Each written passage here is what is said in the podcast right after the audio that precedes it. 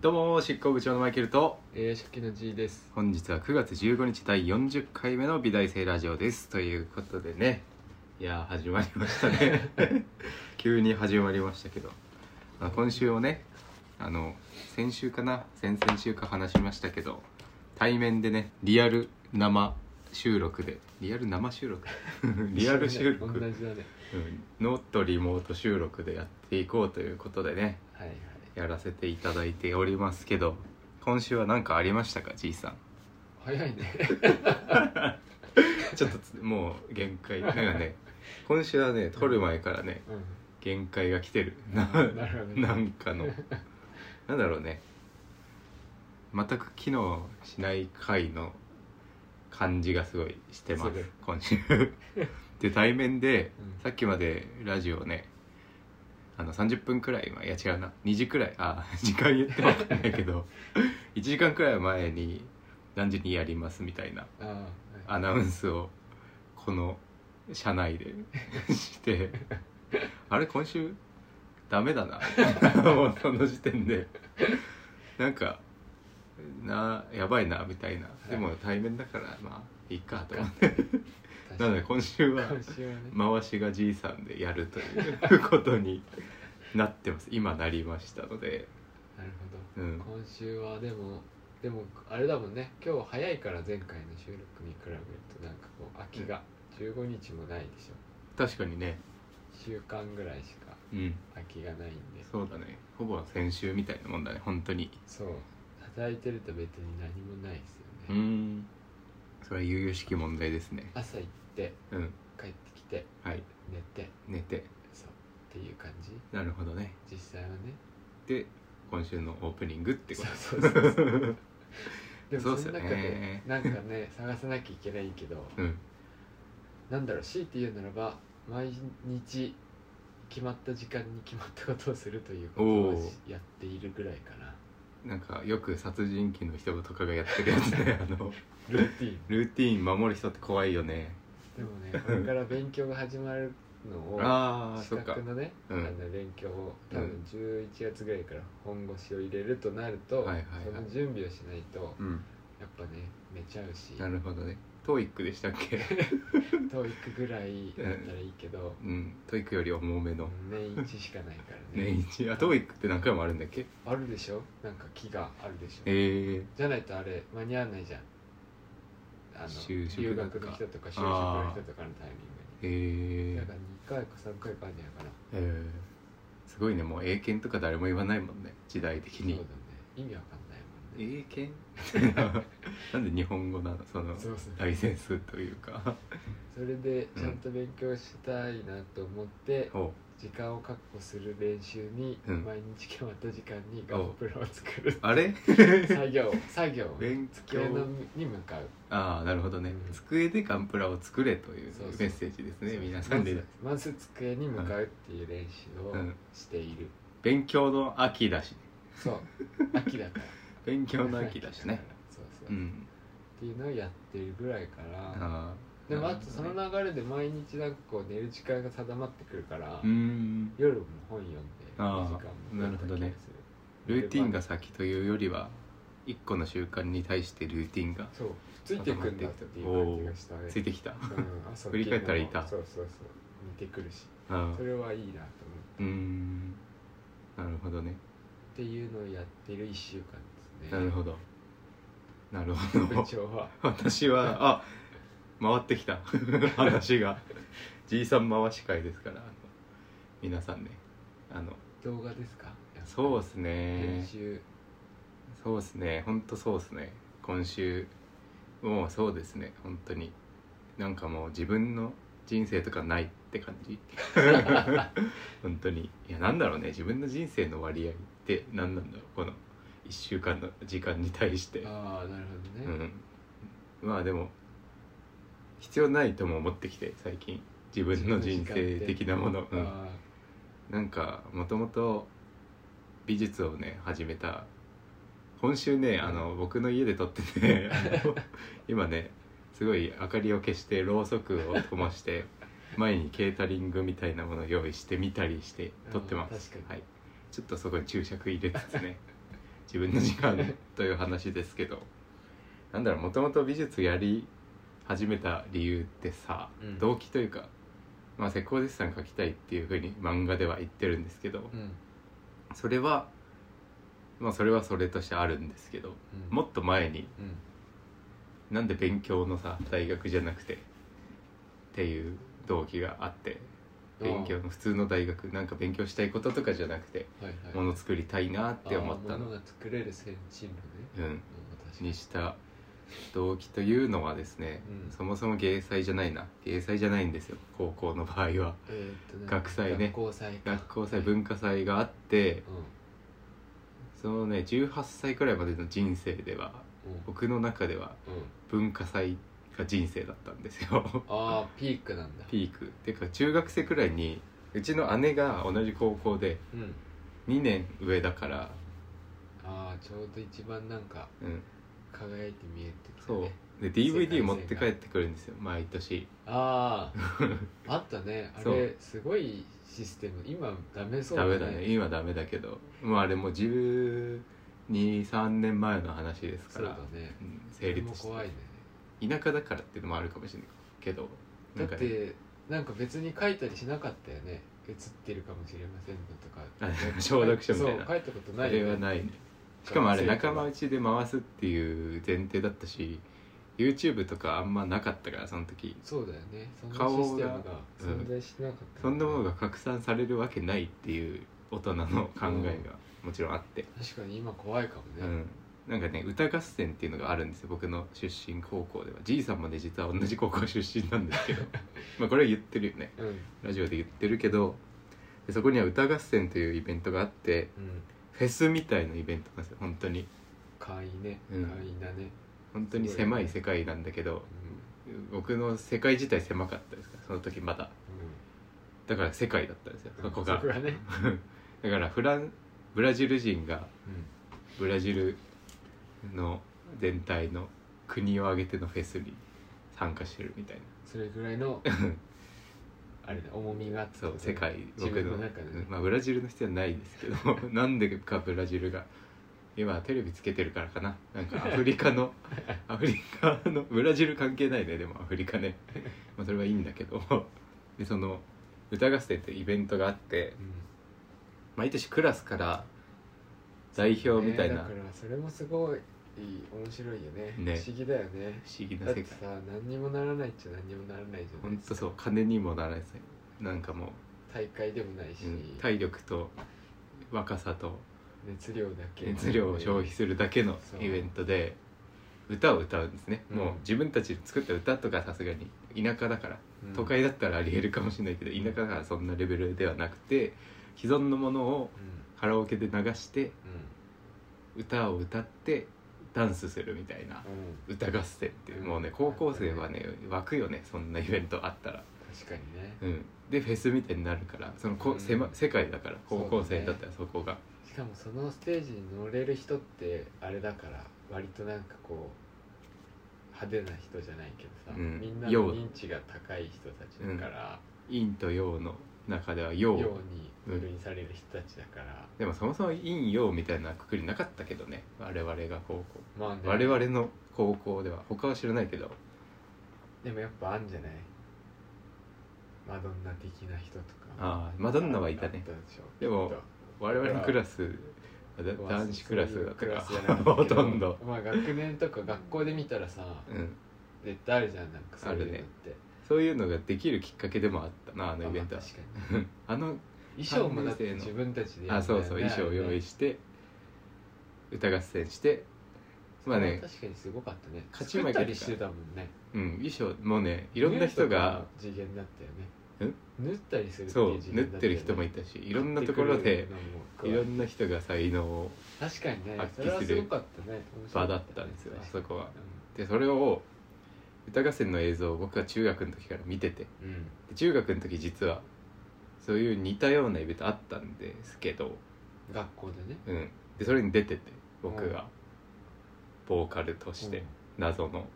う歌ってないんですよしかも中学生だからん 歌わないんだ そう音楽付きの曲流してあ立ってるだけだったんですよだからうん僕の役割としてはあってもなんかステージには立つみたいなのがあり、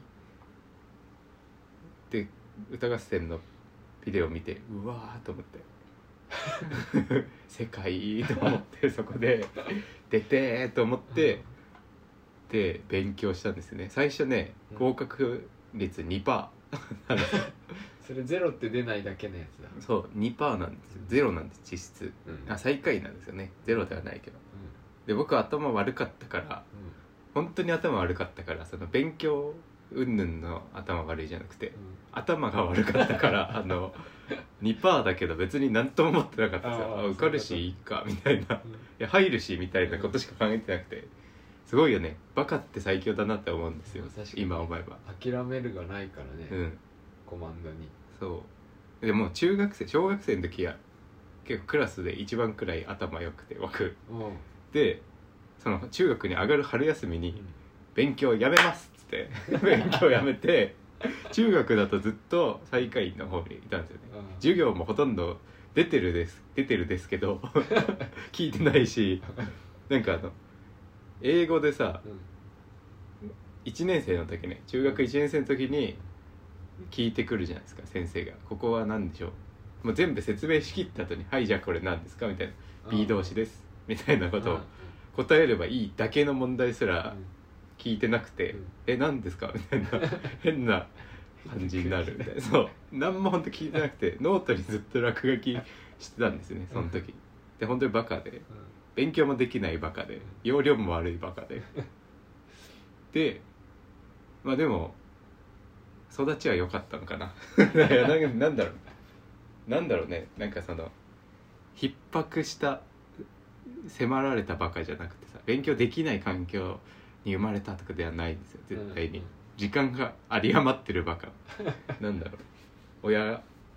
専業主婦で母親はうんうんうん父親はそこそこいい会社に勤めてるみたいなね、感じだったんです当時だからそういう暮らしが許されたうんで2%だ ったんだけど受かるしか考えてなかったから最終的に 16%48% で最終的に50くらい70ん50くらいで受けたのかなうんでも受かって裁量試験っていうのが始まった年だったんですねその時高校試験であーそうだね公立のあ北海道だと札幌だと私立の方がやばい東京だと私立入んないとやばいみたいな話聞くんですけどこっちでちょっねと違うからねうんうん 勉強のレベルが全然違いますからうん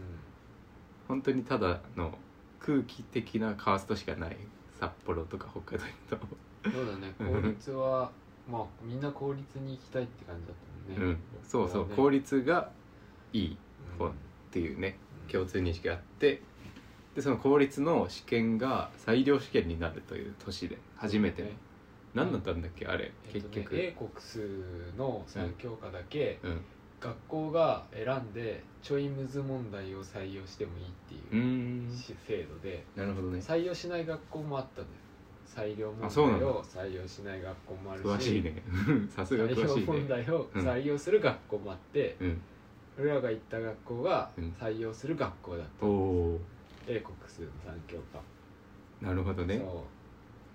で多分緊張する人とかいると思うんですよねめちゃくちゃ勉強してきた人はう確かにビビったりするのかなと思うんです俺けもそどれで救われた感じがあるからな実際僕も救われた方だと思うってんですよね受かったから実際うん、俺もそううだね、ん、みんなが多分緊張する中捨てるものないバカは問題に向けて解くだけっていうそうしかも裁量問題始まった年でうん制度が悪かったんだと思うんだあけそうなどの、うん、微妙にちゃんと難かったんだよねうーん裁量問題が数学難かった記憶あるな数学とか英語とかうん国語とかで、だからそこそこできる人たちがうんできない人まで落ちてきたんおだおよね裁量問題英の国数がそうそうそう本当にいいところだよねそうそう申し訳ないけどそうそうそうで得意なもの本当に得意だったら問題ない問題なんだと思うんだけどあ勉強でちょっとできるようになった人たちが軒並み落ちてきたっていうのうでん不思議な年だったとそ思うだよねあれはーなんか勉強のむずくちょっと待って ねちょっと待って音がします箱の中から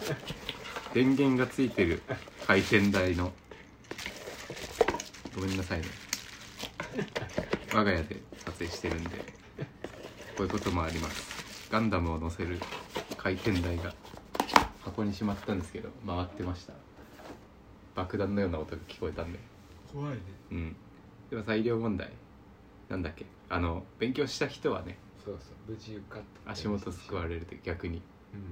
本当にでも僕のね勉強はね本当に勉強してなかったに等しいっていうね塾にめっちゃ通ってたんですけどうん親がこれはダメだっつっうてんまあね甘えん坊ですから本当に当時は塾にぶち込まれて週5で行けって言われて全教科でうんうん週5で部活終わった瞬間にもう入れられて3年生で部活終わって毎週塾に毎日塾に行ってたおーで取り戻したんだうんでね勉強その個別学習塾だったんですよああはいはいはいでも塾ってそうっていう意識が僕の中に今でもあってああもあうの週5で通ってたからねう、そう授業をして 「はいお前」とかっていうのって学校じゃないですかうんうん、多分その形式だったら受かってなかったと思うんですよあのあー話聞かなくて済むから確かにねうん一人だからねそう1対1じゃないとやっぱ勉強しないですから僕みたいなクズタイプはでそこでもうなんだろうひたすら問題解くとかモチベーションあるタイプじゃなかったからうんずっと先生に質問してる人 ああ聞けばいいってそう分かんないっすとは言わないかな何回も見に来るからうんなんか隙を見てやっぱ絵描こうと思 って余白にででもそれ多分バレてて大東大あ北大の先生とか結構いてすごいねよくしてもらったんですけどうん一緒に芸祭じゃないな学祭とか連れてってもらったり結へ構ー仲良くしてもらったんですけど、うんそういう先生がいっぱいいて、うん多分落書きとかするっていうのも気づいてたから、うんこいつはねそうだからサボらないように定期的に来るようになったんですよ僕の席にで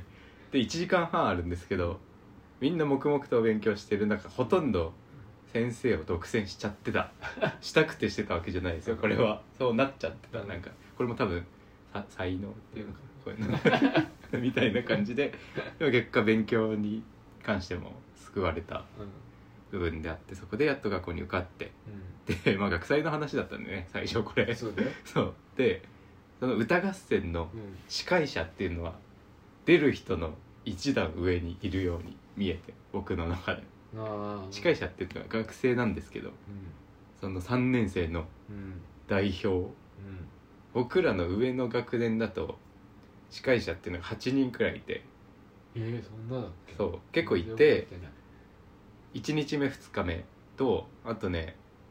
バンドの発表をする場もあるんですよそれは外部のせ先あのー父兄さんとか入れるうん外部の人が見れるバンドのライブみたいなのもあってそれと別に全校生徒集合して見なきゃいけない歌合戦っていうのがあれ強制だったんだっけ我々の学年は強制だったねああそっかでうん上の学年も多分強制でうんであの立ち見だったんですよフェスみたいにジャンプしあてフェスみたいだっただねったんだけど、うん我々の学年からうん座れとなってああそうだそうで戦争よそこで、そうだうねん、そういうのもあった私たち確か司会に者 VS 先生たち生徒会みたいなうんちょっとしたバトルみたいなのがあって、うんそれも学祭を盛り上げる要素でもあったんですけど、うんだったら入りたい人だけ入ればいいじゃんみたいなうん全校生徒参加じゃなくすればいいじゃないですかみたいなことを言ったんですけど取り合ってもらえず。なんかね確かねそれは盗みが発生する可能性があるからダメですって言われてえと思って、ああカバン置いてあるからね、うん、確かにそうと思ってさ まあまあまあそれはいいんだけどあったんだろうね過去実に際いやなんかね立ち見だとうんなんかね怪我をする恐れがあるっていうことで座り身になったんですよ、あそうなんだっけ、うんええもしかしたらその痴漢的なああものがあったのかもしれないけど確かにねそれは言われなかったですね隠してたのかもしれないけどそうだねうん過去に何回かあったかもしうれないね、ん、でなんでやんないのよみたいな感じで戦いになって署名運動みたいなの始まったりして、まあ、それが青春なんですけどでその学祭が結局そういうトラブルありつつ、うんうんまあ、あの歌合戦だけじゃないですから、ううんちのクラスはお化け屋敷ねうんお化け屋敷やったんだけどあのほんさっき陰と陽がなかったみたいな話をしたと思うんですけど、あのまあ普通の高校生でいうところのう院みたいな人たちもやっぱりいてんうんクラスにはういわゆる陽みたいな人もいてうちのクラスは、んでもそれをキャラクターとしていじってたからうんまあね成立したそれがが本当のシリアスな陰と陽じゃなくてうんお前らは陰だから俺たちは陽だからみたいないじりというかキャラクターとしてうんバラエティ的なノリで、まあ、それが100%いいかどうかって言われたらまた別ですけどうんそういうスタンスにしていたんですねうちのクラスでは。うんで陰と陽で陽がステージにじゃあ上がるクラスから歌合戦の代表を何が出すうんうんみたいなののが決まりうんでそれと別行動でクラスで何をやるかもみたいなのも話し合いうんお化け屋敷どうみたいなうん言ったの僕なんですこれ あそうだっけそうでこういう仕掛けとかどうですかその基本的にずっと僕がみんなの前に立ってこれどうみたいなことをやってたんですよ実はうんお化け屋敷もそうだしこういう仕掛け作りたいんだけどいやこんなハキハキ喋ってないよ、うんしかもこういうのあるけどとみたい なもじもじしてうんでもみんなやってくれたんだよね、うんあのだからお化け屋敷も司会でもあったから僕が、そそ僕らの学年はうん4人しかいなくて司会がうんうんその学年のライブもその4人で回さなきゃいけないし、1回戦も2回戦も3回戦もうんその4人で回さなきゃいけないし、うん学校もうんその発表のなんだろうご飯とかうん焼き鳥とか焼いてるところうんうんでも回ってみたいなう、んうんなんかちょっと話聞いたりうんみたいなのもやってくださいみたいな、うん負担がすごい重くてうんでとりあえず何が言いたいかっていうと、うん僕仕切りだったんですよこの年 は学祭が。うんでクラスのあのお化け屋敷の骨組みみたいなねあのコース作りたい教室が1個だけとりあえずみんな全クラスあるじゃないですか、うん与えられてる箱としてあって、うんでなんかちゃんとやりたいなってすごい思っててその時に「お前たち陰が陰をちょっとしょ集合しろ」って分かりやすく陰って言ってますけどタボット軍団という軍団がいいましてちょっとね古いセンスだよねこのセンスね聞いてる人たちからしたらその軍団を招集してうおん前たちはあの他のクラスに負けないその骨組みを作れとゲーその学祭のうんうんちゃんと四角い箱だけど複雑なルートでみんなが迷って怖いと思うようなうんうん道を作って迷路化しろこのクラスを、で まあ、こんな偉そうな言い方してないんですけど、してくれということで、まあ、頭が良かったからうんそうだね陰と陽がい陽がバカで陰が頭いいみたいなノリでしたんでうん僕らのクラスはそいつらにちょっと骨組みやってみたいなでじいさんがこういう話のストーリー考えてみたいなうんでカメラ回して みたいな裏フィクサーですよねだから裏回しをおじいさんがしていてでその経験がね面白いなと思ったから美術やろうかなみたいなああなるほどねそうもの作ろうかなって思ったんですよなんかバカだったからやっぱり情報もないしうどうしたらこれ大人になってもできるんだろうっていんう、ああなるほどうねんはいはいはい解決策が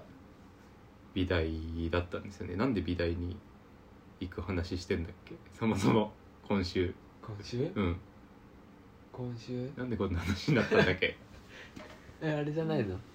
なんだっけ なんで美大を目指した話になったんだ怖いねこの時間聞いてる人たちからしたら今週何ありましたかって聞いたようんねそうその間が分かんないなんで学校に行く動機の話をしてる のかなんでだっけ今週何やったんだっけな YouTube YouTube だから自分の時間なくていいあそうだそうってだ話なくていいかそうだすごいねそうなんだよ ねそうどういうことかっていうとだよね自分の時間がなくていいっていうのはどういうことかという と基本ものを作る能力というのは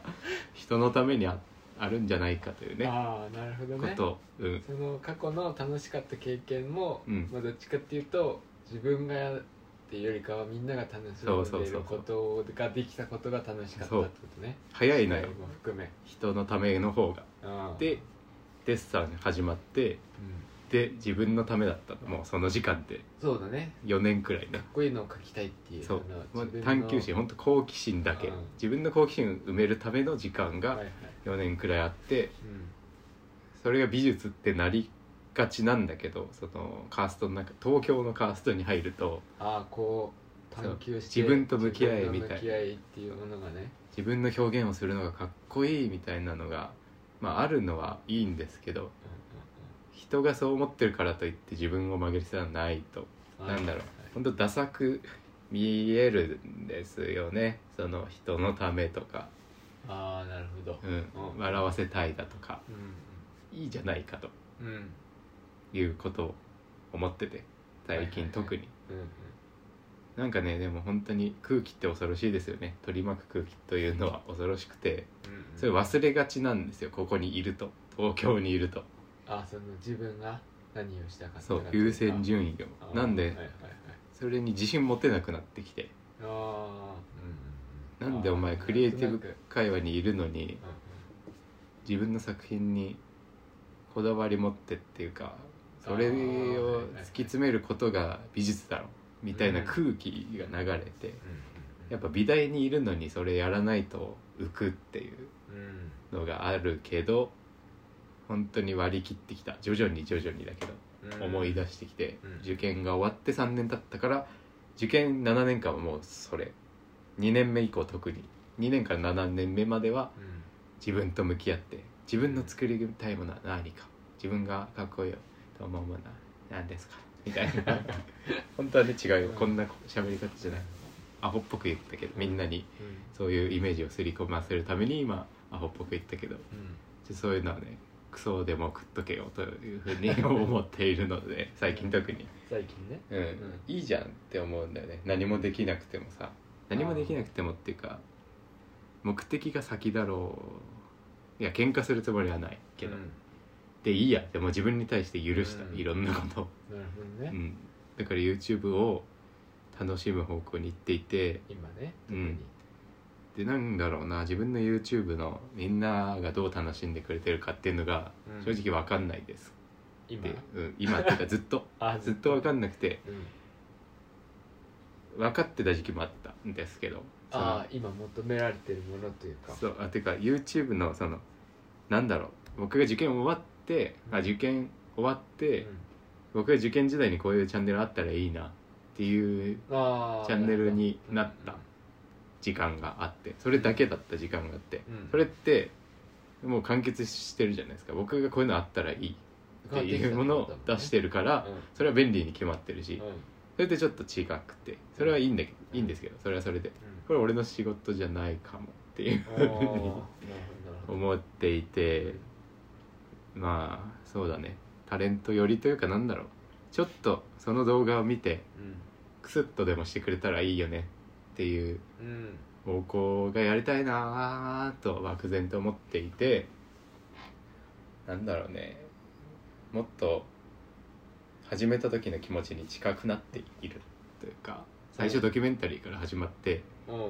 受験密着が一番最初だったんですね僕のチャンネいル、はいはいそれって面白いよねっていうあーところに立ち返りその受験のドキュメント自体がエンタメとしてそう面需要白い、があるだろうというとこうろん、自分で嘘ついてるわけでもないしそれっうんうんうんて本当に受かりてえと思ってやってるのの映像を撮ってるっていう、で本当に疲れてる時は疲れてる顔してるみ たいなうん人生だなーと思って、そういうのをやもう一回やりたいなーと思って、なるうほどんねはいはいまあ人を楽しませるっていうのはうん第一というのを思い出してなるほどやっているということですね。いいですねうん、でこれはおお笑いやりたいとかっていうことでもなくてなんだろう、うんうんちょっと、コメディアンになりたいわけじゃないもうんねん、羨ましいなと思うんですけどうんまあさすがにちょっと打足打足すぎるじゃないですか今からなんだろうそれも多分そっちの世界も自分が面白いものをやれっていうなんだ途中からそういう空気みたいなのに飲まれていくと思うんですよねなんあの自分のいいと思うものを作れじゃないですけど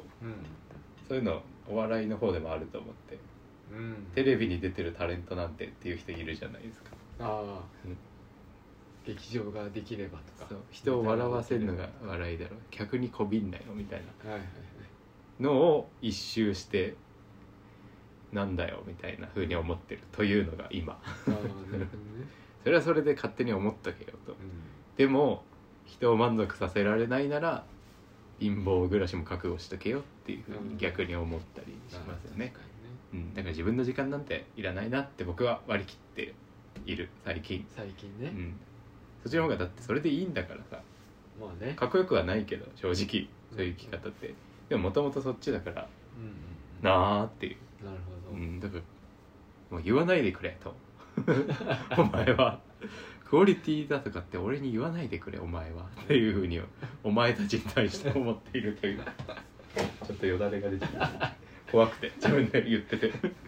お前たちっていうのは誰なのかっていう想像すると怖くてちょっとビビっちゃいましたけどうんっていうねことがありましたけど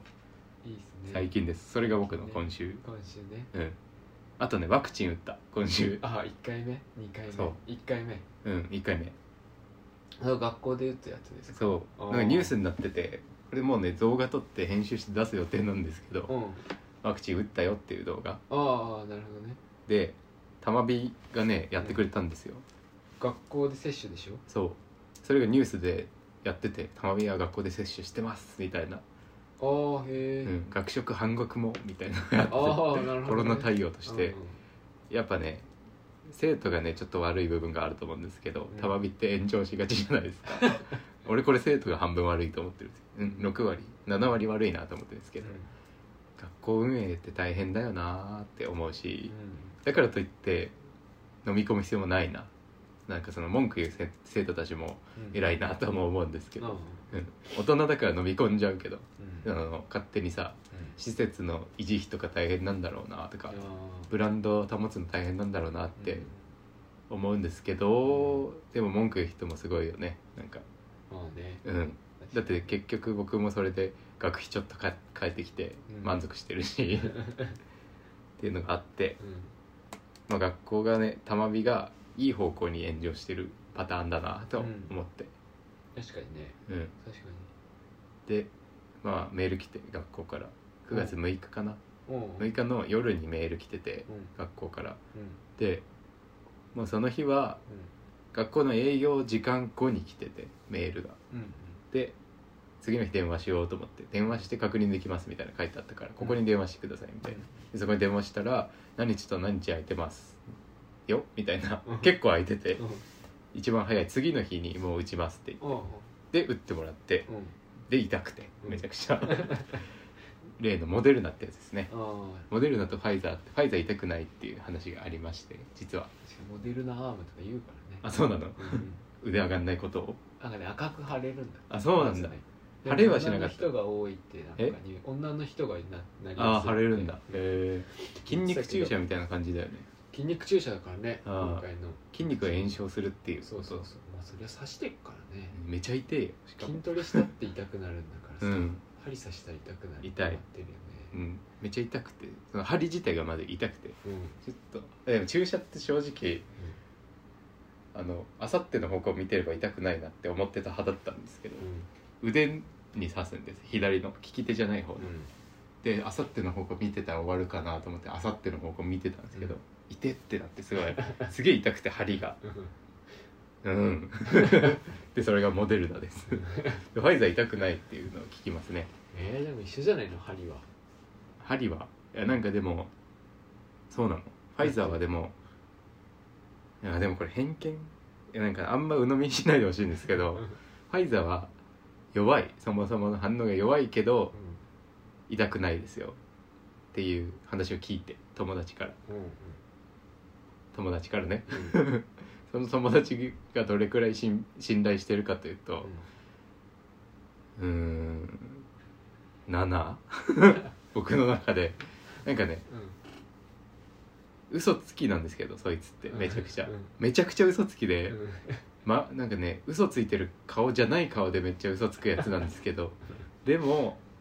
自分のことすごい考えてるやつでうんっているじゃないですか嘘つきなんだけど自う分の身をすごい守るやつ、んうん すごい最低なやつに来た、まあ、最低っちゃ最低なんですけどそいつまあ嘘つきだけどそういう社会のなんか噂みたいなめっちゃ好きなやつで、うんまあ7割は信用しているモデルナ1日くらい痛かったですね刺してからうん24時間か28時40時間くらいはうん腕ちょっと痛くて、ちょっと階段を駆け足で登るとちょっとだけ頭痛するみたいな、うんまあ、今日ちょっとだるいなーくらいの感覚があったですワクチンレ ポートまあ皆さんもね打った方がいいですねこれで感染リスク下がるなら、まあねうん、感染リスクは変わんないんじゃない重症化しないまだあけそっでかうん抗体を重症化リスクが下がる、うんじゃあ,、まあこれはね信憑性ないですからこのラジオでいう医学的話は へえくらいでもう本当でもそんなこと言ったらさうん世間話とかできなくなるからね、そうだねうん、これ世間話です世間話皆かさらんねオープニン勘グ違いしないでねっていうことを言っておくけどう、んうんっ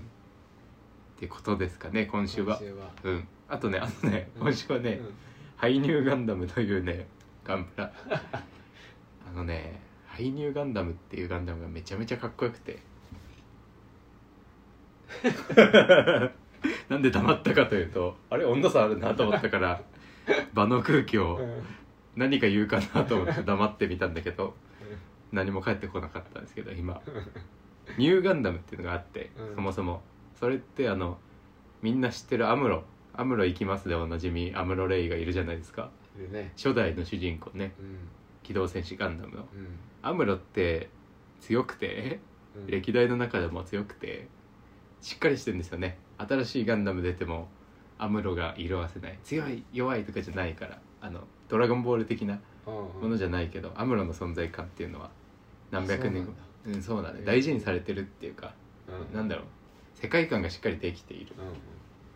歴代あかつてガンダムに乗った操縦士もそうだったなみたいなのあがーあるんだそうことへーなんだろうユニコーンガンダムっていうめちゃ新しいガンダムの中でもうん出てくるうんそのアムロ・レイがガンダムに乗っていた頃のうんブライト艦長がうん今でも艦長してるみたいなうんのがあったりして最近の綺麗なアニメーションとかでもアムロの話が出てきたり、うん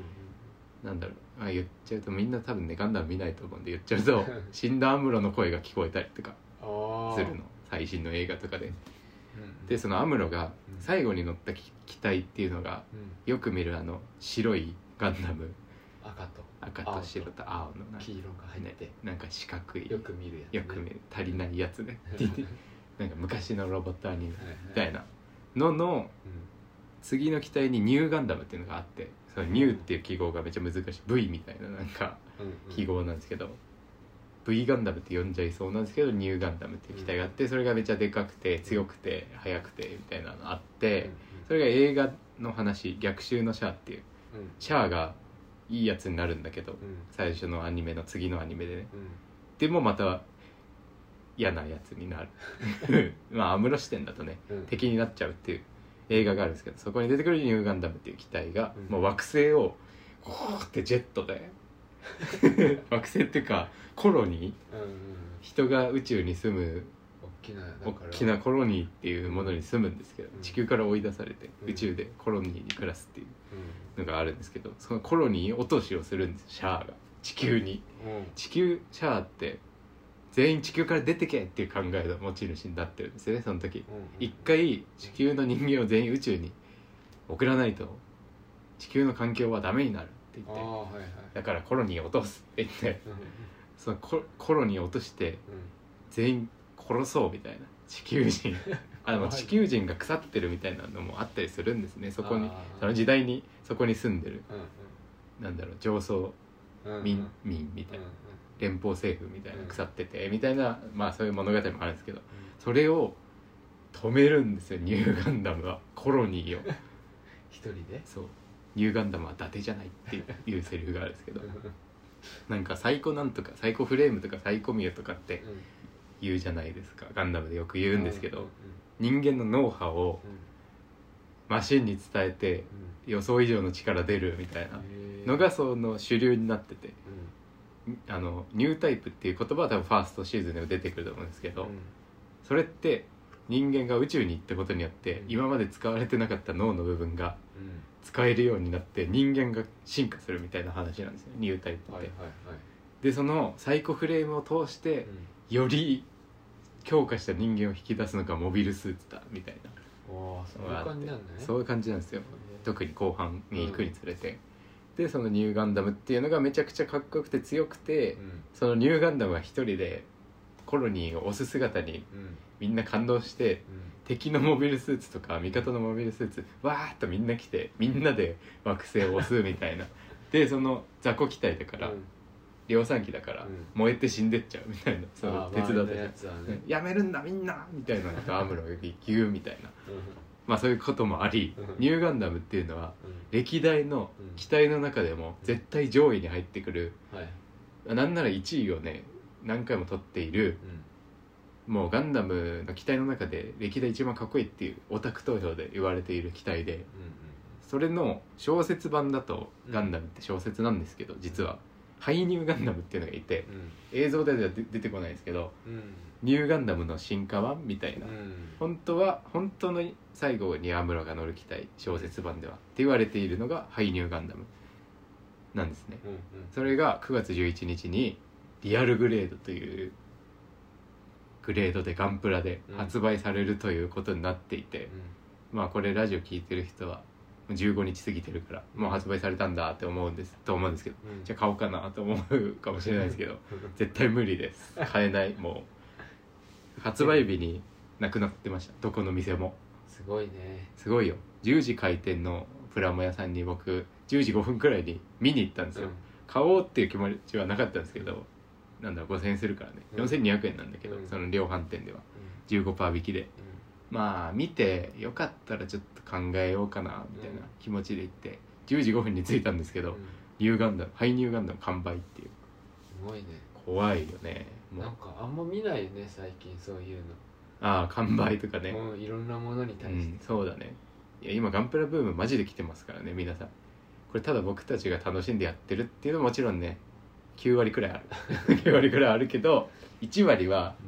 世の中の流行りコンテンツを紹介としてやってますガンプラに関してはああでも確かにそうかもね、うんだって全然なかったもんねお店もねないないないびっくりしたねうん初めてかもしプラモ自体が買えないんだからもう今、れない、うん、いいすごいキッなトとは思ったなうん、大体あるの決まってますからねエクシアとかさうん、モビルジンとかね同じやついっぱいあるけどね、うんあ人こい気つのはやつはすぐなくなっちゃうんだねそうんな世界線だったら知らなかったなほんとそうで今2020年の12月に発発売された「ウィングガンダムゼロうっん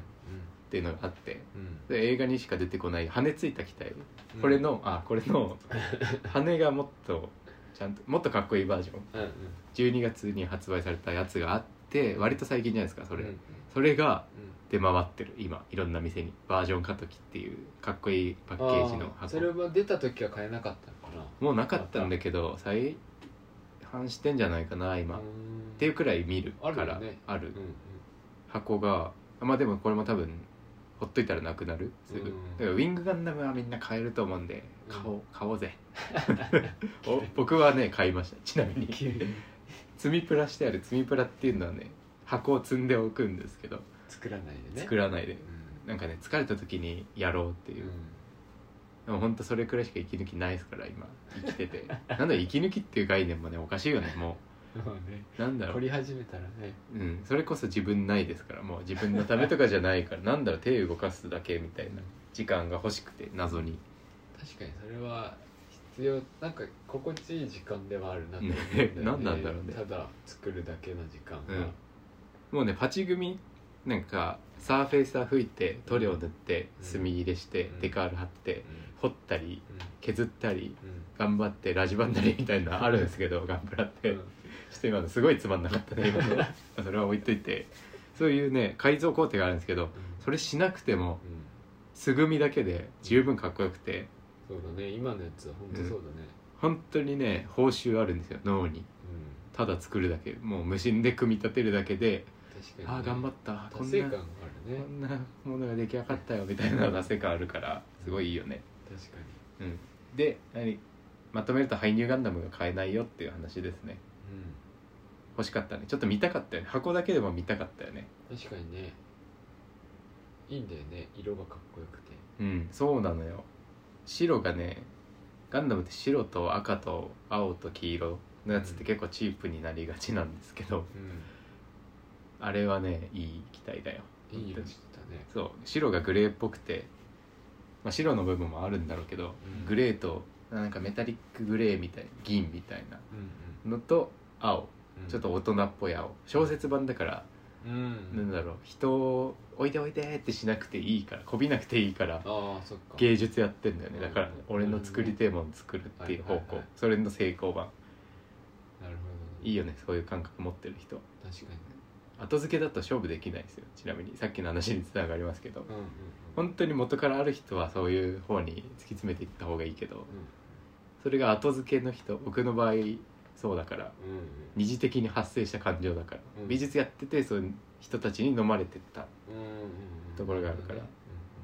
そこで勝負しない方がいいそういう人 は先が違う人ね優先順位ちょっと考えてなくるるでもそういう自分の作り手もかっこいいもの作るんだっていうタイプの人はあー目指した方がいいよ ねっていうのが「ハイニューガンダム」だよねうんこびてないほどねああなるほどねかっこいいデザイナーの意思がね意し思っかりと出ててうん、そこにれがいい方向にそう需要を生んでるっていうこうとねん、俺たちも乗っかるっていううん乗っかれるほどかっこいいっていうね、うことですねんいいっすねで今週は本当にガンプラしか作ってないですから我々確かになでもねいいんだよね本当になんか普段やってる仕事がうん画面に向かってあ図面を描いたりとか、うんどうしたらいいとか、一緒一緒うん画面とこうしたらいい対話系とかっていうふうに考えてるうんので、それって多分最終的には完成させることが目的だから、あうんできるのよ、うん1ヶ月後とか、うんうん何ヶ月後にものが完成して、うんその時には多分すごい充実するんだけど、うん毎日の中って意外となんか未消化のまま過ぎていうくんのよ、作ってる考えてるけどあで物も作ってるんだけどあ、うん割となんかこう一日の多分ノルマの終わりはあるんだけどうんそれって意外と完成じゃなくて、うん悩みの途中が毎日過ぎて、地獄だからねその時間って完成しないで作り続ける時間そうそうが意外とまあ短い時間でうんもうパッケージになってて、うん説明書がついててそれを追えばうんある程度毎日完成するっていうそのそプうロだセねスが結構すっきりするんだよねなるほ物どを作るのは好きだからやっぱりうん好きなものでその達成感をある意味簡易的に達成できるっていうのは確かにこれ CM に使えそうだ意外といいのよ一日でる作れるっていうねそう一日で作れてしかもそのクオリティが割と高いという、うん料理でもいい好きな人は料理でもいい確とかに思うし 何でもいいと思うんだけどああ確かにね流行ってるもんな料料理理もいいんだけどうん美味しく作れるかどうかは怪しいじゃないですかああ鍛錬が必要じゃないですかそうだね食べたら終わるしねそう説明書があってそれ通りに作るとそれなりのクオリティのそのそれなりのクオリティが今上がってるっていうので多分結構いいんじゃないかなって思うんだよねなんか料理楽しいけどさ心が整うんだよね一人暮らしだと結構寂しかったりするよね振る舞ったりできたらなおいいんだけどそうしかもなんか1.3ぐらいでできちゃうじゃん必要量で確かにでなんかそんなにスーパー美味しいっていうのはあんまり作れないじゃない ですかああで最後片付けたりするじゃないですか、うんそうだねなんか時代的にさ人呼んでさでできないし頑張ろうみたいななんかそういう時代じゃなくなってきてそういるう感すごいあるよ息抜ねきが今できないからあんまりなんかこう、みんなで飲みに行って消化するっていうのができないから、その簡易的なその達成感を味わうことで消化してるっていう節があるなと思うと、まあ、需要が高まるのは分かる気もそれは売りし切なれくもるなよいなねって思うよね。でガンダムの場合はねアニメも面白いからそうだねなんうかん2時3時って広がっていくね、うん確かに強いよね触れるものが確かにねインフラが完成してるって感じだよねもうそうだ最ね近、やっとなんかパッケージがバシッと決まっうたんみたいな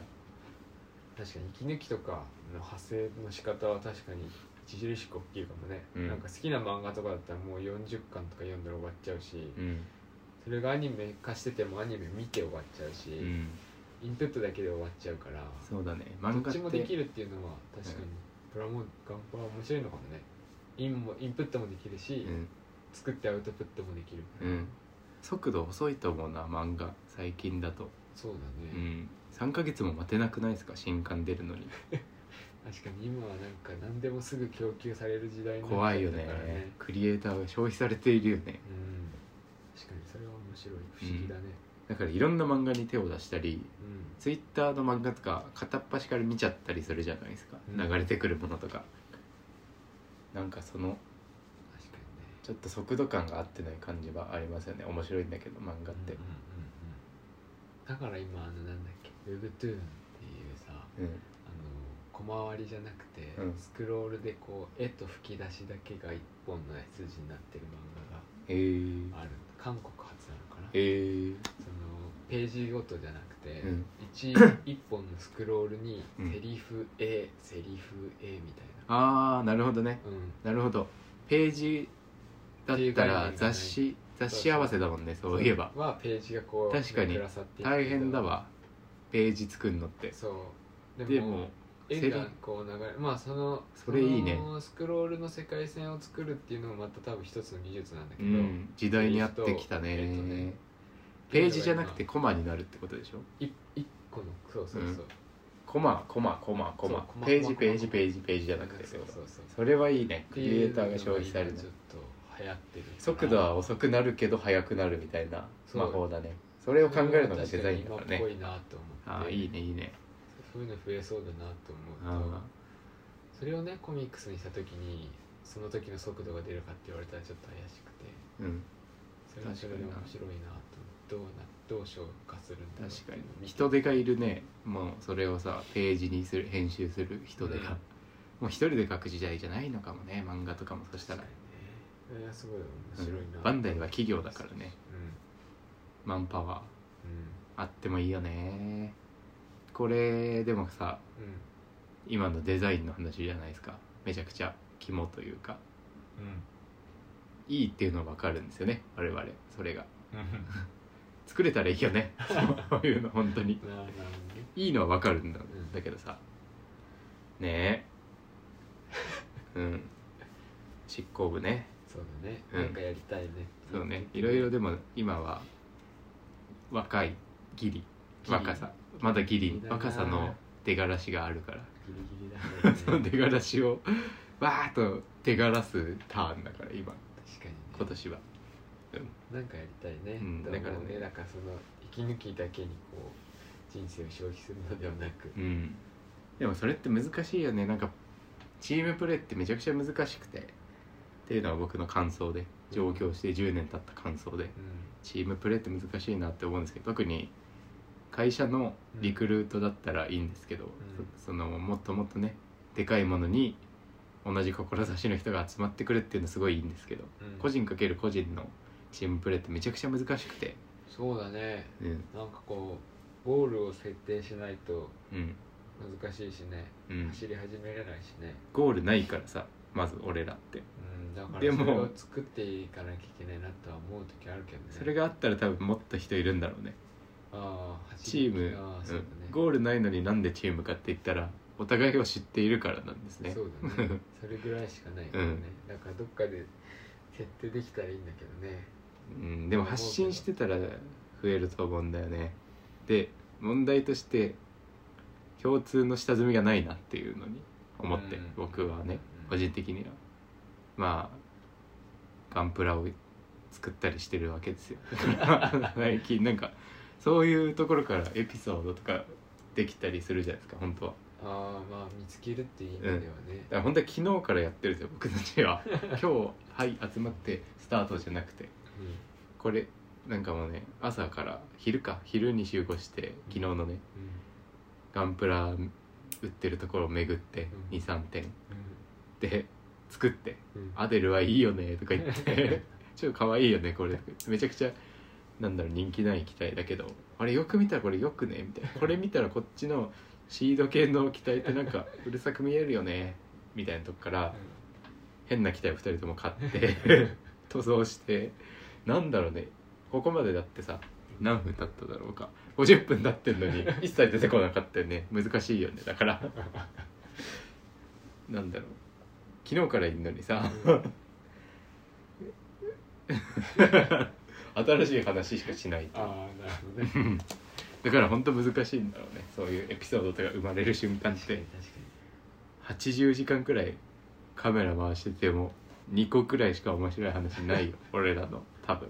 俺らいや面白くないんだよ俺らという人間自体はっていうのを自覚するところから始めなきゃいけるなそうだね怖いねそうかもしれない確かにでネットフリックスにミッドサマー が出ましたよね 切るね飛ぶ飛ぶ、ねうん、トピックスだからオープニングは、確かに出ましたねうん、ミッドサマー見たちなみに見てない見てない多怖い分みんな見ない怖いもんみんなは 見て怖いよすごいでもなんかそのミッドサマーがネットフリックスに出たっていう時に、うんツイッターとかを出たって言うっんてトレンドとかに上がってたから、えー、なんでだろうと思ったらあネットフリックスに上がったんだっていうのを見あーてそれでなんかみんな改めて感想を述べたりしてる人がいうて、ーんなんか日本の人は楽しく見えるかもしれないけどうんああの海外の本当の一神教の人たちにとってはかなりシビアで怖いんだろうなってーういうんのがあって、あ怖いしそうかと思って怖いって感じじゃないかもねもは多や、神教だからうん、なんかこうね客観的に見る客よ観的ねにそう宗教いとうかのを見れるけどそうじゃない人たちだとあいつそうなるかわかんないとういうか、ん、そういう怖さがあるっていうのを見るとうんああそうかと思ってだから日本のジャパニーズホラーとうん、まあ海外のホ呪ラいだーもんねと日本のホラーって、ちょっと違うじゃないですうか、ん、そうだねそういうのをね見るとああそっかとああ思って面白いなと思いつつ、うんまあ怖いから見ないんだ見ないんかいと思うけど昨日でもさうんあのガンプラしてて多分ね4時くらい5時くらいまでやってたんですよ早朝の、うんでなんかねホラー番組みたいなの始まって昨日ね夜ねそうあのあれは見てたね怖い話を推理するみたいなあやつ推理だから見てたのかそう何が怖いかを当てるクイズ番組なの映像が流れてそうそうこのあとこうなりますなぜでしょうみたいなそうそうそみうんなで俺とじいさんでうんこうだろこうだろって言ったんですけどで最後ずるかったよねあれねなんか映像にない部分国語センター国語で言ったらうん文章にないところから問題引っ張ってくるみたいなあそれって絶対ダメですかそらうそうそう最後まで見たらそれはわかるじゃんねっていうような感じだだったけどねとしたら流すだけにするべきだしあれってなんまかあねクイズにするならあまあちょっとそんなことねない映像ないものについて言っても皆さんはねポカンでしょうけどうんあそうそうでもそう僕いうのは見えるけど今思ったんですけど、うんそういう状況に追い込めばじいさんもほら見るのか と、ああ怖いやつうをんってこうとん、そういうものとしてってことでもオトタクシーオットタクシーは見てるわけじゃないですか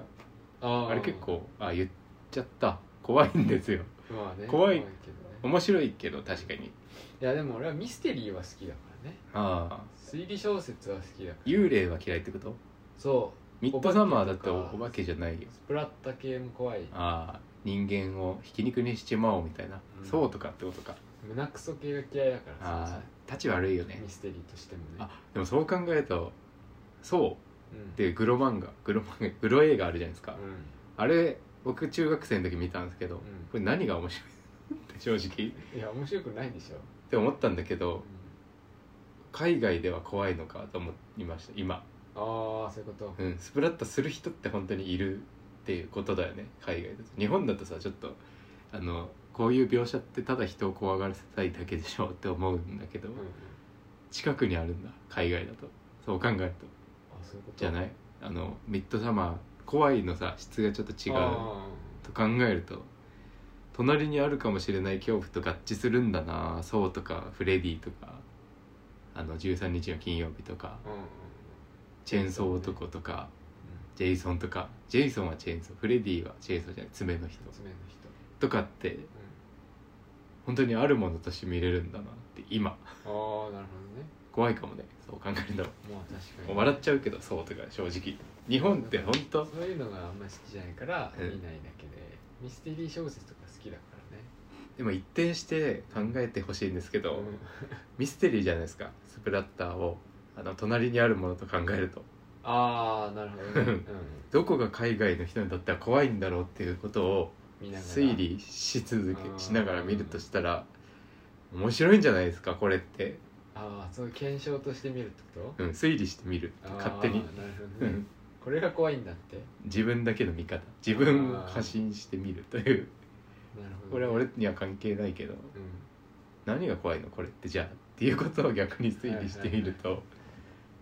そう僕呪いのさ日本ジャパニーズホラーとか「へっ!」って思っちゃって なんだよこれって思っちゃうから怖くないんですけど呪いねうーんって思っちゃう から怖くないんですけうんどうんでも海外の人から呪いってめちゃ怖いじゃんって思った時期があってうんホラー映画ちゃんと見てみようかなって思ったんですよ、そう思うと、っていうのが面白いニュータイプなのかもしれないですよねうん強化人間強化人間確かにな怖いでも最近でもミッドサマーぐらいじゃないなんかホラー映画で流行ったのってあと思うんだよねなんか日本確のかに映画も何個か出てるじゃない怖いやつうんあの樹海村だっけとか犬鳴き村とかね、そうそうあ のウィル・とかスミスの顔にしてあれ見たり飛んでるあれとかってさ、うんなんかリングとか 呪音の時に比べたらうん全然流行ってないじゃん、あー作り込みじゃないですかでもそこはあでも確かに描ね写力とかは絶対今の方が絶対良くなってるはずじゃん着眼点としては怖いよ CG ね本当にあるからとかそういいそようねだけど、うん流行んないってことはさうんなんかやっぱり感覚が変わってきてるのかなって気がするんだよねああ作っていいい映像とかも制限されてるんじゃない実はあ怖さ的にうんこの描写はちょっと時代的に良くないですねあーなるほどねもしかしたらジャパニーズホラーとかのうん概念がなんかこう混ざってきたんじゃないかなとも思う、ああもう当たりり前になってきたみたいなそうそう知っちゃったみたいなだしなんかこう、うん今の人たちがそういうグロテスク的なホラー、うん海外ホラーに慣れてきたっていうああ日本人化してきたのかもねその見る側がさそうそうだ「からはいはい呪いね」みたいどっなちかがこうこう混ざってどっちつかずのホラーになっちゃったのかなって気がするんだよねまあでも見てないから分かんないですけどね犬鳴き村とか怖い怖い怖いからないんだけど田舎の村の風習みたいなうんことなのかもしれないですけどそれで言ったら「グリーン・インフェルノ」っていう映画あるんですけど食べるやつだ食べるやつですうん食べるやつ怖いから見ないけどあれが多分最大に怖いだから争う場所が変わっちゃってる可能性あるよね、あー怖さ的なものうとしてん、あの地方の風習が怖いみたいなうんあの閉鎖された、ああなるほどうんうん文化の怖さっ人が怖い人の方が怖いシリーズねて言ったらミッドサマーがそうじゃないですかそうだねだから勝負する舞台が変わっちゃっててうん勝てないっていうことかもしれないです安易になるほどね日本の風習呪いとかあるけどうん呪い以外にもこういうのありますけどうんどうすかみたいなこと発信したけどうんうんもっと海外の方が世界広しだからうんやばい民族もっとやばいぞみたいなああ確かにそれがスプラッターなのかもしれない海外からしたらうんうんスプラッターが最大級に怖いうん可能性があるよね確かにねうんサイレンとかん違うなサイレントヒルかうわスプラットじゃあごめん見てないんなくない怖い 系じゃない、だそうなんだうんサイレントヒルって海外だよねでもうん、ああれってなんか封鎖された村の話じゃないのその丘の話そうなわかんないごめん見てない んだけどのなんかもっと幽霊的な怖さかと思ってたあそうなのサイレンえトヒ違ルうと思うよ三角コーンのさうんスプラッター長寿みたいなの出てこないあそうなんだコーンみたいなのかぶってるさナイフも持ったあそうなんだあれ違うのかな見怖ていなちょっと見てないそれわは怖いよね怖くて見れない見ないけど多分、うんなんかもう「はいはい」って思っちゃうよねよくないんだけどさ確かうにんね、もっと面白いものいっぱい作れないかなって思うよねだからなんか最近そういう刺激的なものより、うん優しい的なものを求めてしまってやっぱりあーエンタメの筋としても優し的なものとは、なんか怖いんじゃなくて、うん感動するものとあかーいい話だなとかっていう方が見たくなる、うーんアクション映画とかよりも、うんなんかどっちかっていうと例えばいい話系のものとかを見たくなる例えばなんだろうななんかドラマし海外ドラマもうん SF のバチバチやってて、うん楽しいやつとか今いっぱいあるんだけど、うんネットフィリックスとかでうも、ん一時期なんか「スター・トレック」の最新のやつとか追ってた時もあはいって、はいはいはいこれみたいなワクワクするなってういんう楽しさから、うん、今なんかちょっとその家族からのおすすめで、うん、ネットフへリえックスの海 韓国ドラマでうん、 「賢い医師生活」っていうのがあるんだけどああ流行ってるよねそうお医者さんたちのうん今何歳ぐらいだろう40代ぐらいのうんお医者さんたちのうん日常じゃないけど、うん割とヒューマンドラマうーんとかの方がなんか心惹かれたりする、へえ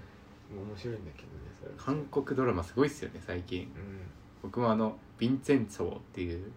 わかるネットフリックスでずっと1位とか2位にいて、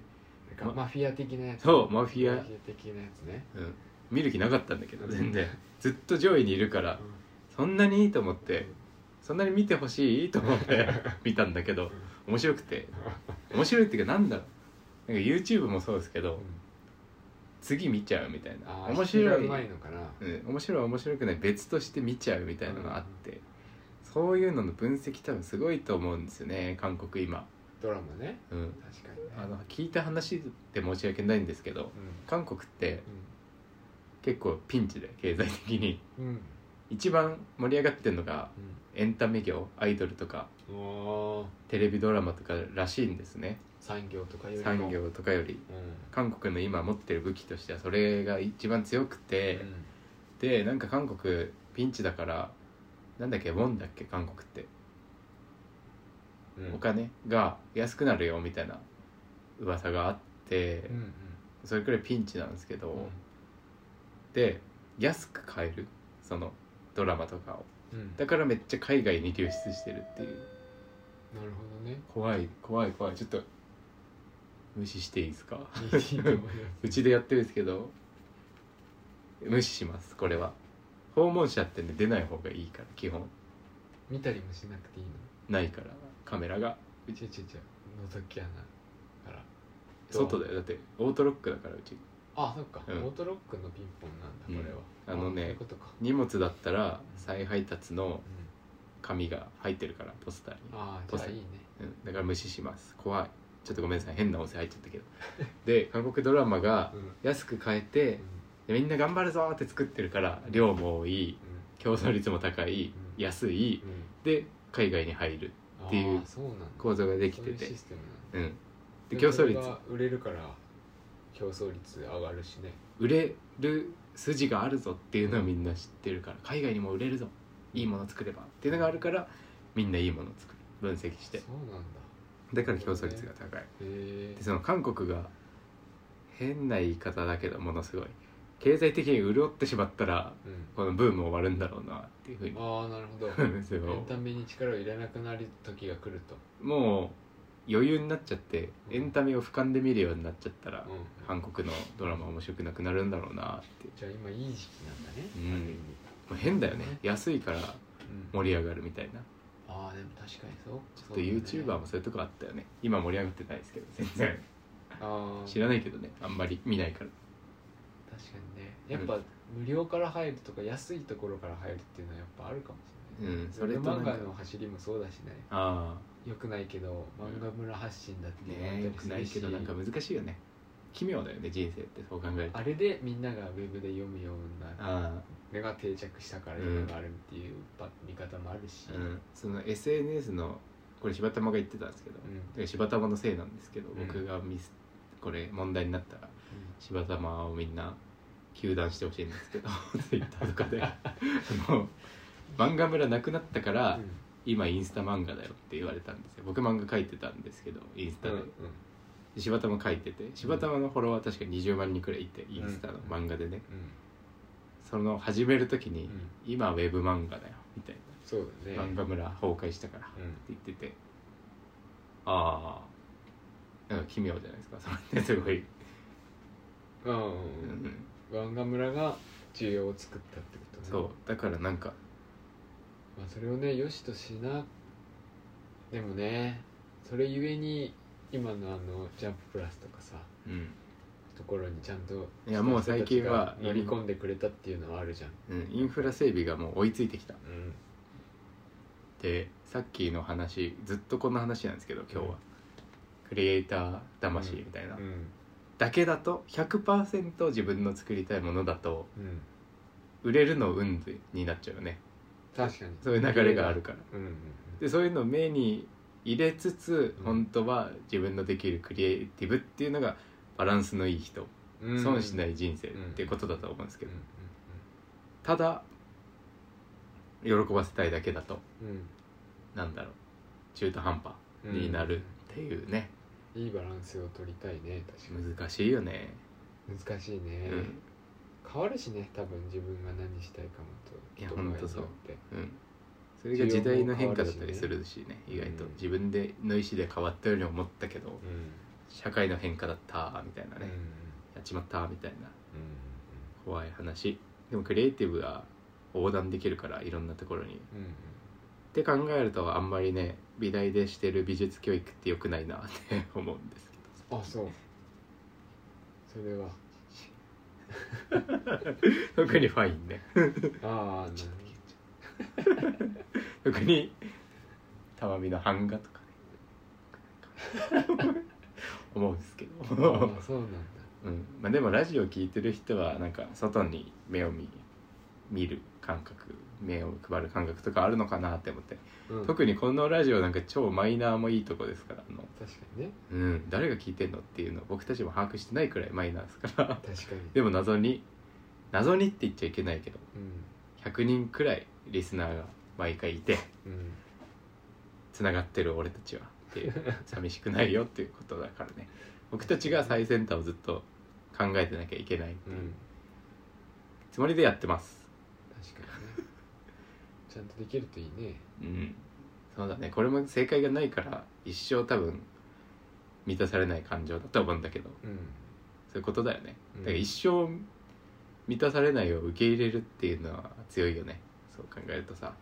そうだね満たされないのが当然だって思ってやってようぜっていうのを直接言ったら変な感じになるからラジオ越しにみんなにもじいさんにも言うみたいなうんところがあるよねなるほどねうんまあ今週はねトークなしにしようかなと思ってますあそううん、だってもう1時間10分も経ってるから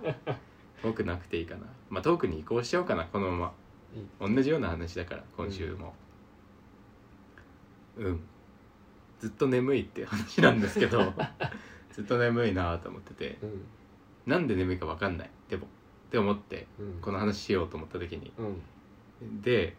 眠い理由について考えてみるっていうね実にあの学問的 なタイトルなんですけど今週は、まあ、学校始まったっていうのがありますよねまずあー1週間を振り返るってことなんですけどだからオープニングと一緒だねうんオープニングもう一回やろうかなって思ったっていう学校始まったし眠いなあの本当に編集あるからうんうん YouTube も単純に睡眠時間が減ったとかじ ゃないそういうことなんだよねあそういうことでなんで眠いかわからないっていう理由も忙しいからってうこんとあーなるほどね振り返る時間ないなっうんうんうんていうねうんことでうんその面接落ちの話したじゃないですか先週かなうんうんそれも怒られて友達に うんそのその会社にいる友達が実はいて、うん内部にねうん何やってんだよみたいなうん感じで、でその面談対策みたいなのめっちゃやってくれて友達がああその後ねそううんあそういうことかいみたいなのがあって、こいつすげえなと思ったんですけど、絶対本人には言わないですけどうこいつが信信憑性7割男なんですけどん例のもう本当に東京では一番多分長いそいつが、うんうん、浪人時間も一番長く共にしたしうんあそういうことなんだって考えるとあれ学校でやってること何 と思ってきあて、ーまあねでも学校はね就活の勉強する場所じゃないからねうん、え本当そうなんだけど、うんあのさっき言った、まあ、今週はずっとこれなんですけどうんクリエイティブ魂みたいな、うん作家魂か、うん言い換えると日本語にした方がねやっぱいい、うんこういうのを形容するものとしてう作家魂っていうのがあって、ん特にファインアートうんっていうのは特に顕著でうん作家魂っていうのがうんなぜかっていうとうん高い額がついたりするんですよオークションでねうん1個のものに。うそうなるためにはすごいひねくれて考えて考えたものじゃないとんうんで最終的によくわかんないものになっていくんですけどそれってうんでものすごくよくわかんないものにしていかなきゃいけなくてわかりやすくてもいいんですけどそれってデザインの領域だから、ああなるほどうねん、先ほど言ったように売れる理由うん例えばなんだろう僕の人生はこういうことがあったからこういう絵を描いてますっていう人めちゃくちゃいるんですけどうんそういう人もまあそこそこ売れてますけど、うん僕の中ではそういう売れ方ってデザインの売れ方だなって思うんですよね。うんああ消化してってことうん、表現として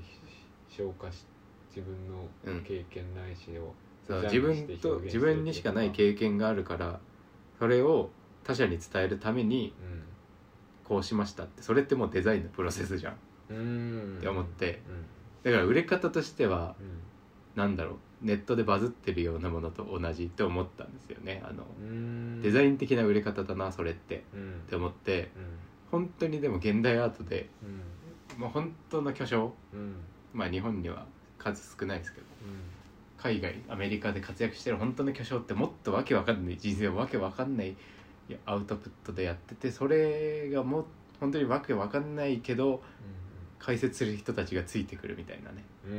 うんのがあってでなんかどっちかっていうと YouTube とラジオやってるじゃないですか我々もうん我々っていうか我我は YouTube やってうん我々でラジオやってるんですけど、うアウトプットとしてはファインアートってラジオの方が近くてんうんダラダラ喋るじゃないですかうんうんパッケージしないじゃないですかうんテレビとかってさ映像の収録とかってなんかもうワードセンスっていう言葉が多用されてるように短い時間でスパッと決める能力みたいなうんツッコミの力とかって結構いるじゃないですかうん YouTube もかなり言葉絞ってやってるんですよ実は僕もうんうん素人なりにねうんまだ無駄なことは多いですけどうやっと省いて省いてんうん書くだけ伝わればいいっていううんうんその動画のテーマみたいなものうん見出しが伝わればいいみたいなことなんだけど、でもラジオってダラダラ喋ってるうちに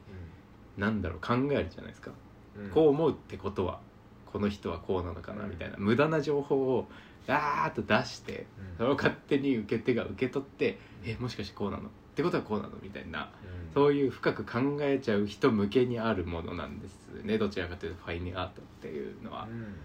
余計なものをいっぱい楽しめる人だからもうその人自体がややこしい楽しむ人自体がややこしかったりうんするんですけど、そういう教育をしますねファインの方では特にうんないところからすごい考えるみたいなうん本当は何もなかったりすることも多々あるんですけどうあの現代アートの展示会にんうん学生がふざけてあの眼鏡を置いといて、うんそれをすごい来た人が鑑賞して、うんこの作品はすごい ぞっつってあこれ本当にあった話なんですけど、うん学生がいたずらでうん眼鏡をこう置いといた向きとかも本当適当に多分やったんですけど、このこなんで壁側に向いて壁に溶けてったってことかこっち側眼鏡が向いてるってことは、うんみたいなことを勝手にうんお客さんが想像してそういうややこしい人しか来ないんですよ、うんなんだろう CM の仕組みとかに気づいちゃったらうそういう楽しみ方するしかないと個人的には思うんですよなんかんうん世の中のコンテンツがほとんどうん人に受けるためバズるためにここがいいポイントでうん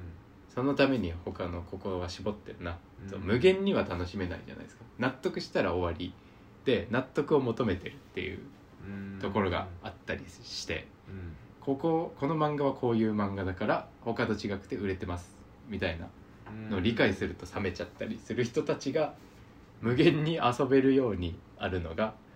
現代アートみたいなうん無限に考えて無限に遊べて結局答え出ないみたいなのがうんうん楽しいやばい人たちああやばいはおかしいねすごいなんだろう考察がどんどん深くなってっちゃう人間のためにあったりするなって思っててうんうんだから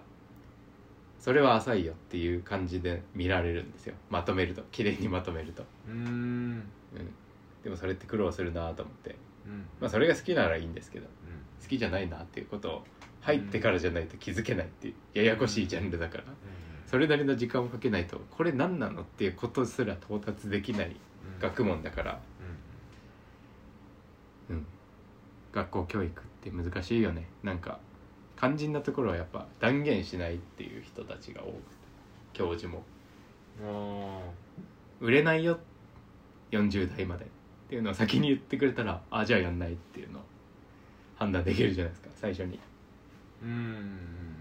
ややこしい学問だからっていうそのまとめる見出しみたいなのをまず出す能力がない出さないっていう人たちがやってるものだからああでも出す能力がないっていうよりかは、うん出す必要がないんじゃないそうだからやんないけどねそれを嫌っちゃう人たちだからうん能力を捨ててる嫌いなんじゃないと思うよベクトルが違うだけだと思うよさっきの話になるけどそのあそのむ向いてる向きが違うだけで、うんこっちが嫌いだからやりたいやらないんじゃなくて、うんこっちが好きだからそれをやってるっていうあなるほど話だねと思うけでどもね、 100そっちだから作家魂98みたいなうん、教育だから、そうだね、うん、それ気づかないと難しいよねそれでいいいいそれがらいいんだ今けどの多分玉美のうん多摩美術大学っていう美術大学の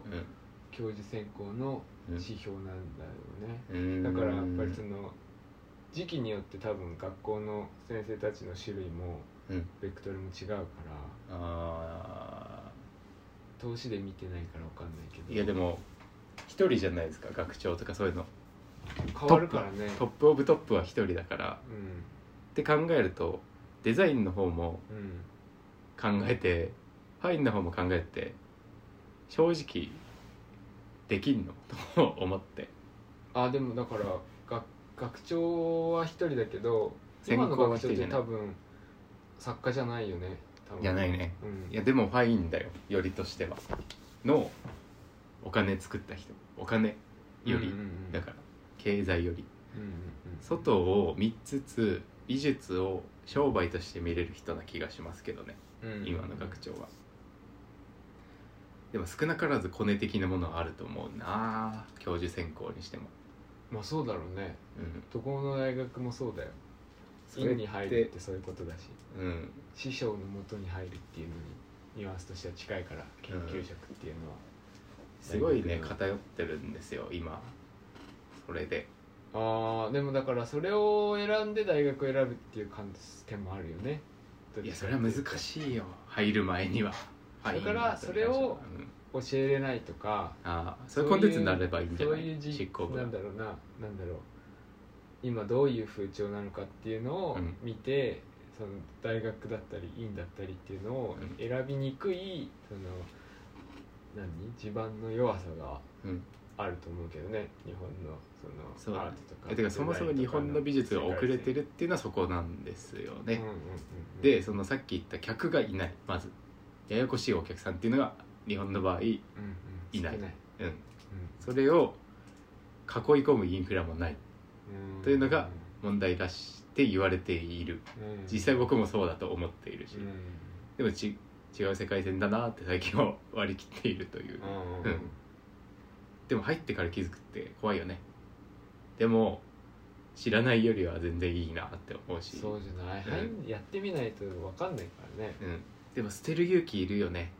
どっちにしやろったらやるにしてあーでももそれはもうねやった上で僕は捨てようってすごい思ったから、ででもその選択ができるってすごい大きいかもねうんでデザイン系の人で作家はこうとかうんファイアート寄りだからっていう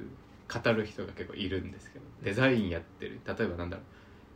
うグラフィックデザインの学生とか、うんプロダクトデザインの学生が「いやアートってこうでしょ」みたいなこと言うのってめちゃくちゃ的外れでうんうん入ってよかったなーって思うんですよねなんか幻想を追っててまだうんうんあの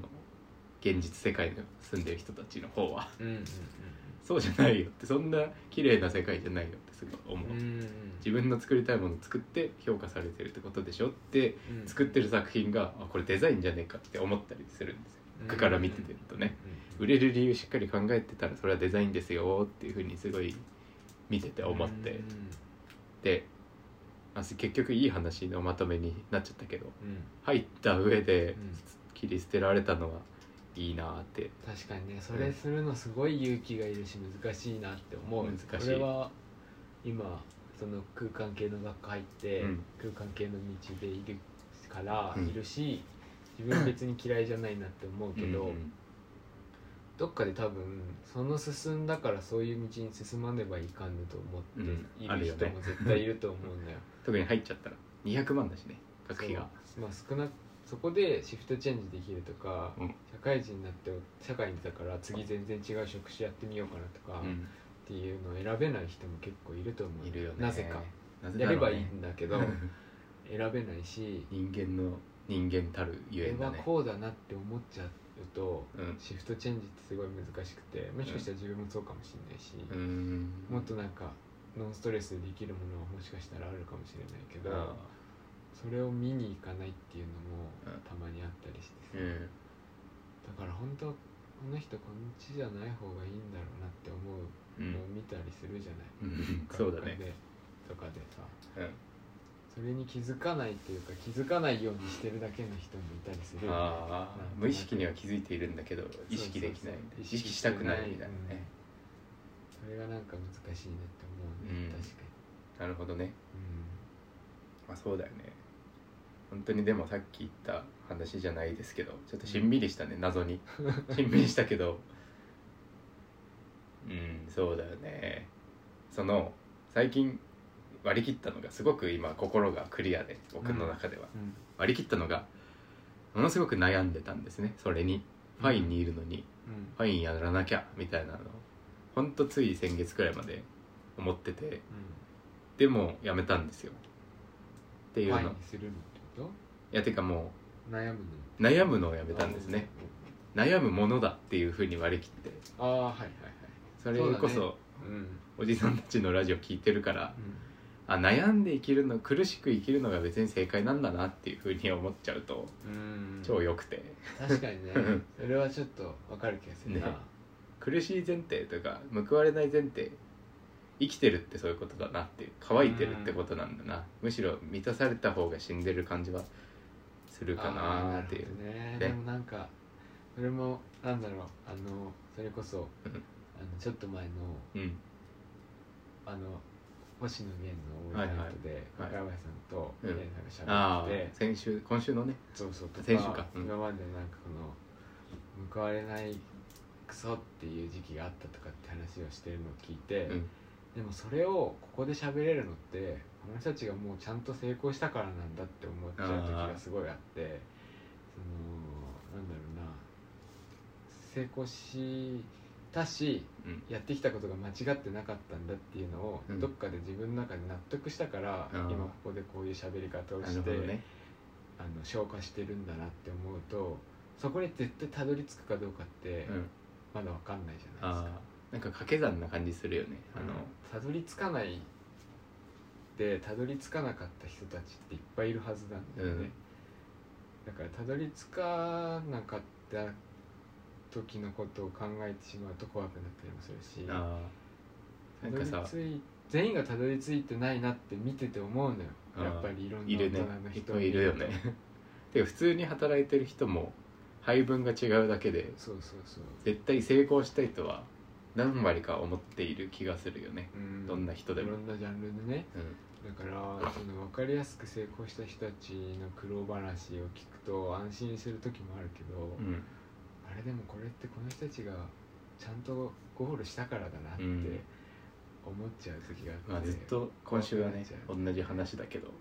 その作家魂のさうん掛け算うん少なからずみんな成功したいうん成功したいっていう気持うちんそのバランスを見る気持ちうん俯瞰で見る配分作家魂の配分これを何とかして掛け算してさ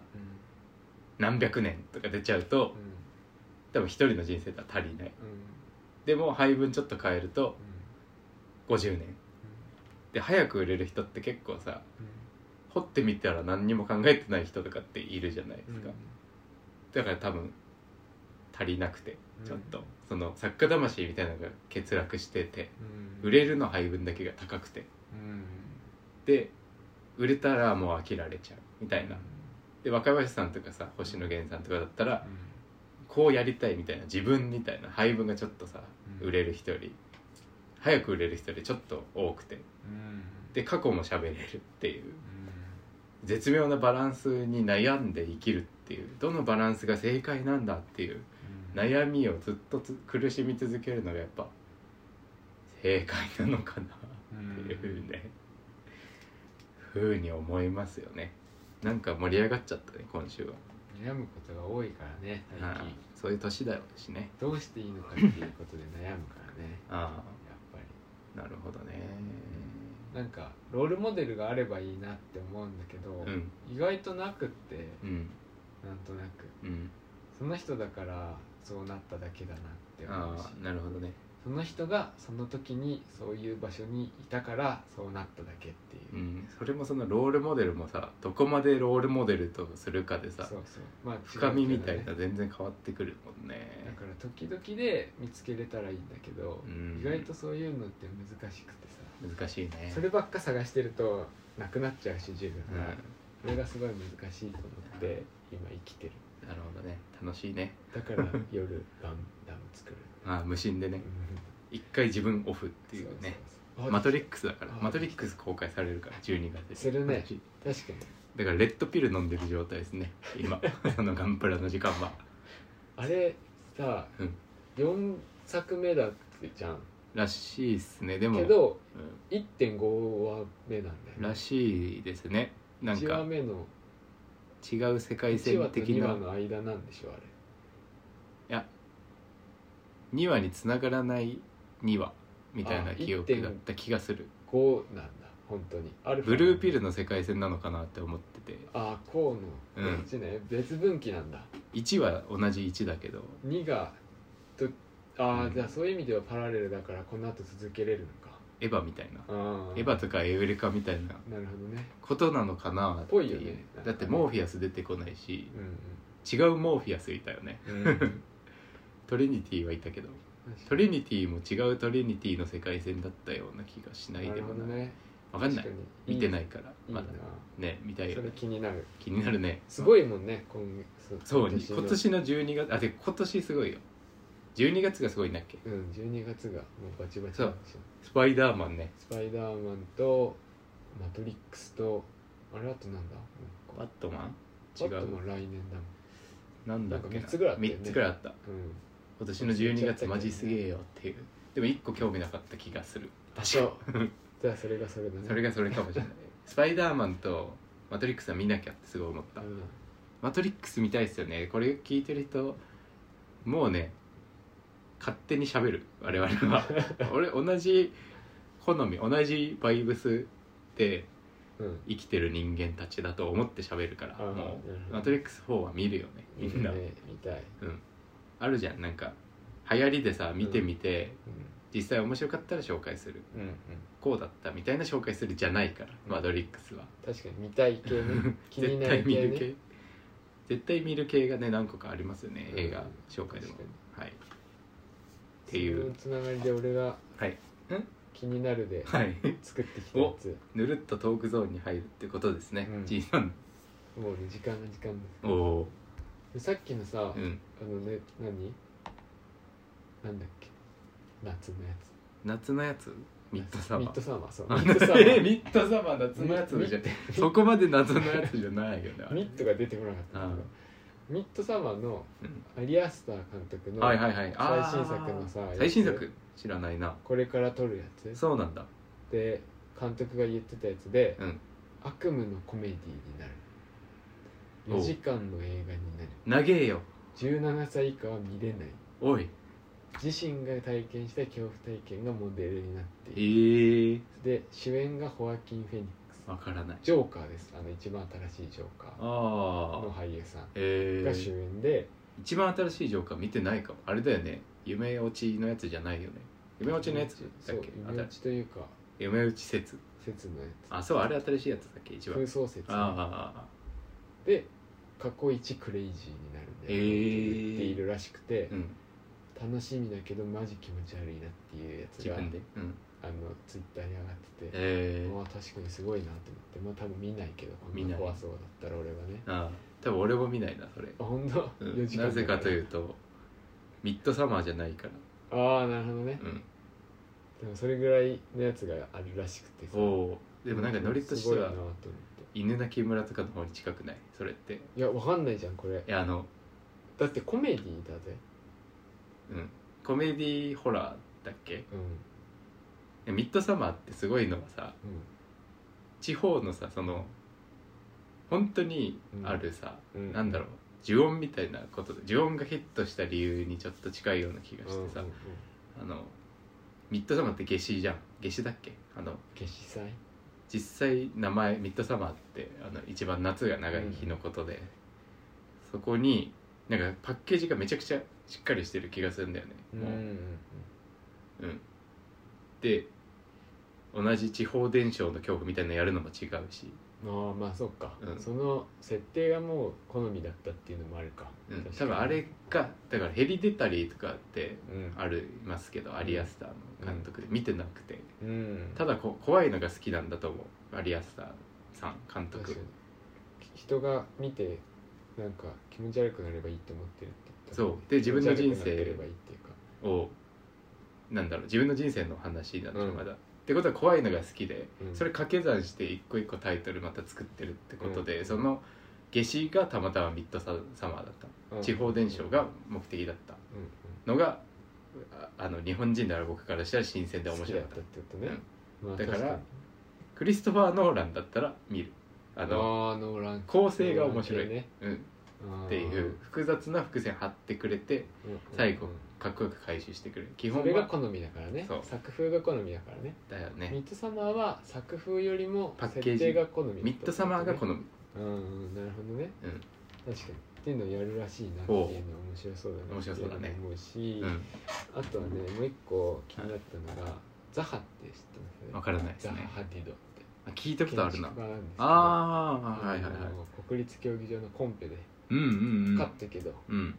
ななぜか熊さん日本人のになっねちゃったってい意う識が低かった美意識の低さが出たんでです亡くねなっちゃったんだけどねさ呪いなんじゃない本人ザハ・ハディダのオリンピックのうん事務所は今もザハ・ハディドアーキテクチャって事務所でやってて、えー同じような多分右腕だった人とかがそうんのまま続けてるんだけど、うんそこと PUBG ってあおのおー荒野行動みたいなやつコーねドみたいなやつのゲームよくなあるいじよゃねです本か当よくない今の PUBG が戦争ゲームしてんのかうんなあの一人称のアクションゲームねうん戦争ゲームね戦争ゲームなんていうんだっけあれエイム FPS FPS かうんそうだそうだがコラボするっえていう、ーザハ・ハディド・アーキテクチャが作った建んす築ごい物ねがゲームの舞台になるすごいねでそれってなんかすごくてすごいあんまり今までたくさんなかってうんそれもできたら面白いなと思うんだけど、うんリアルの建すごいね築とか空間じゃなくて、うんその空間だってリアルのでパワーを持ってる人たちがうん空想の世界でもパワーを持つっていうのは面白いすごい面白くて、うんだからそれこそなんだろうな建築家の有名な建築家の人たちが作った空間とかがうんフィクションの舞台うのんに入って面白いねできていくっていうなんか僕今ぷはっと思ったので、うんマイクラマインクラフトってあるじゃないですか、うんマインクラフトっていうゲームはあの建築していくブロックそうだをねサンサンサンサンって置いてって、建物作ったり街作ったりできる掘ったりもできるゲームなんですけどうんうんマインクラフトとコラボしてほしいなと思ったんですけどそれって、なんだろう商売目線足りないなと今自分で うん思ってて思ってうんうん PUPG は多分うんお金にする算段があってうんそれでそれなりの報酬多分払えるってことだと思うんですよその事そうだね務所に対しても、うんうんマインクラフトって盛り上がるのが結構作ってる側うんやってプレイヤーが盛り上がってるゲームでうんそのゲーム作ってる人たち自体がなんだろうそういうお金に回収うんする仕組みって多分作れないなって思って、これもまた社会だなーってすごい思った、本当はなるほ PUBG よりマインクラフトコラボしてそのザハハディと事務所が作った街にみんなで遊びに行きたいなって思ったんですどっちかというとうん PUBG よりザハ建築楽しいなよりうん敵殺そうの方が強いじゃないですか、うんうん PUBG だったらうんザハハディとだったらマイクラでコラボしてほしいなって思ったけどうん社会の歪みだだよね ああなるほどね金にならないからそっちの方そうかまあでもでもうマインクラフトは作ってる人たちが多分それなりの建築をみんな作って、だから多分ちょっと勝負できないってことか勝負できないし怖いもんねリスク高土いも壌ん、がね、違うよね 多分怖いハンターがやるような「ハンターハンター」に出てくるハンターゴンゴンのお父さんくらいだよねそのシチュエーション楽しめるのってさそうだね多分そのリスクでかくいめちゃくちゃよくよく考えたららいのだからそのなんだろうな空想の世界リアルと空想がなんかニアリーイコールになってきたっていうのがすごい楽しいなって思ったんだよねなんか建築って立ってなんぼだったりとあかあなるほどねその空想だけだったら、うんなんだろうゲームクリエイタうーんうのんうん設定作る人たちがパワーがあった世界線はいはいにリアルで建築をやってて、はいうんそのリアルな空間を作られる人たちがうんその空想の世界の中でも需要があるっていうあーすこごといにね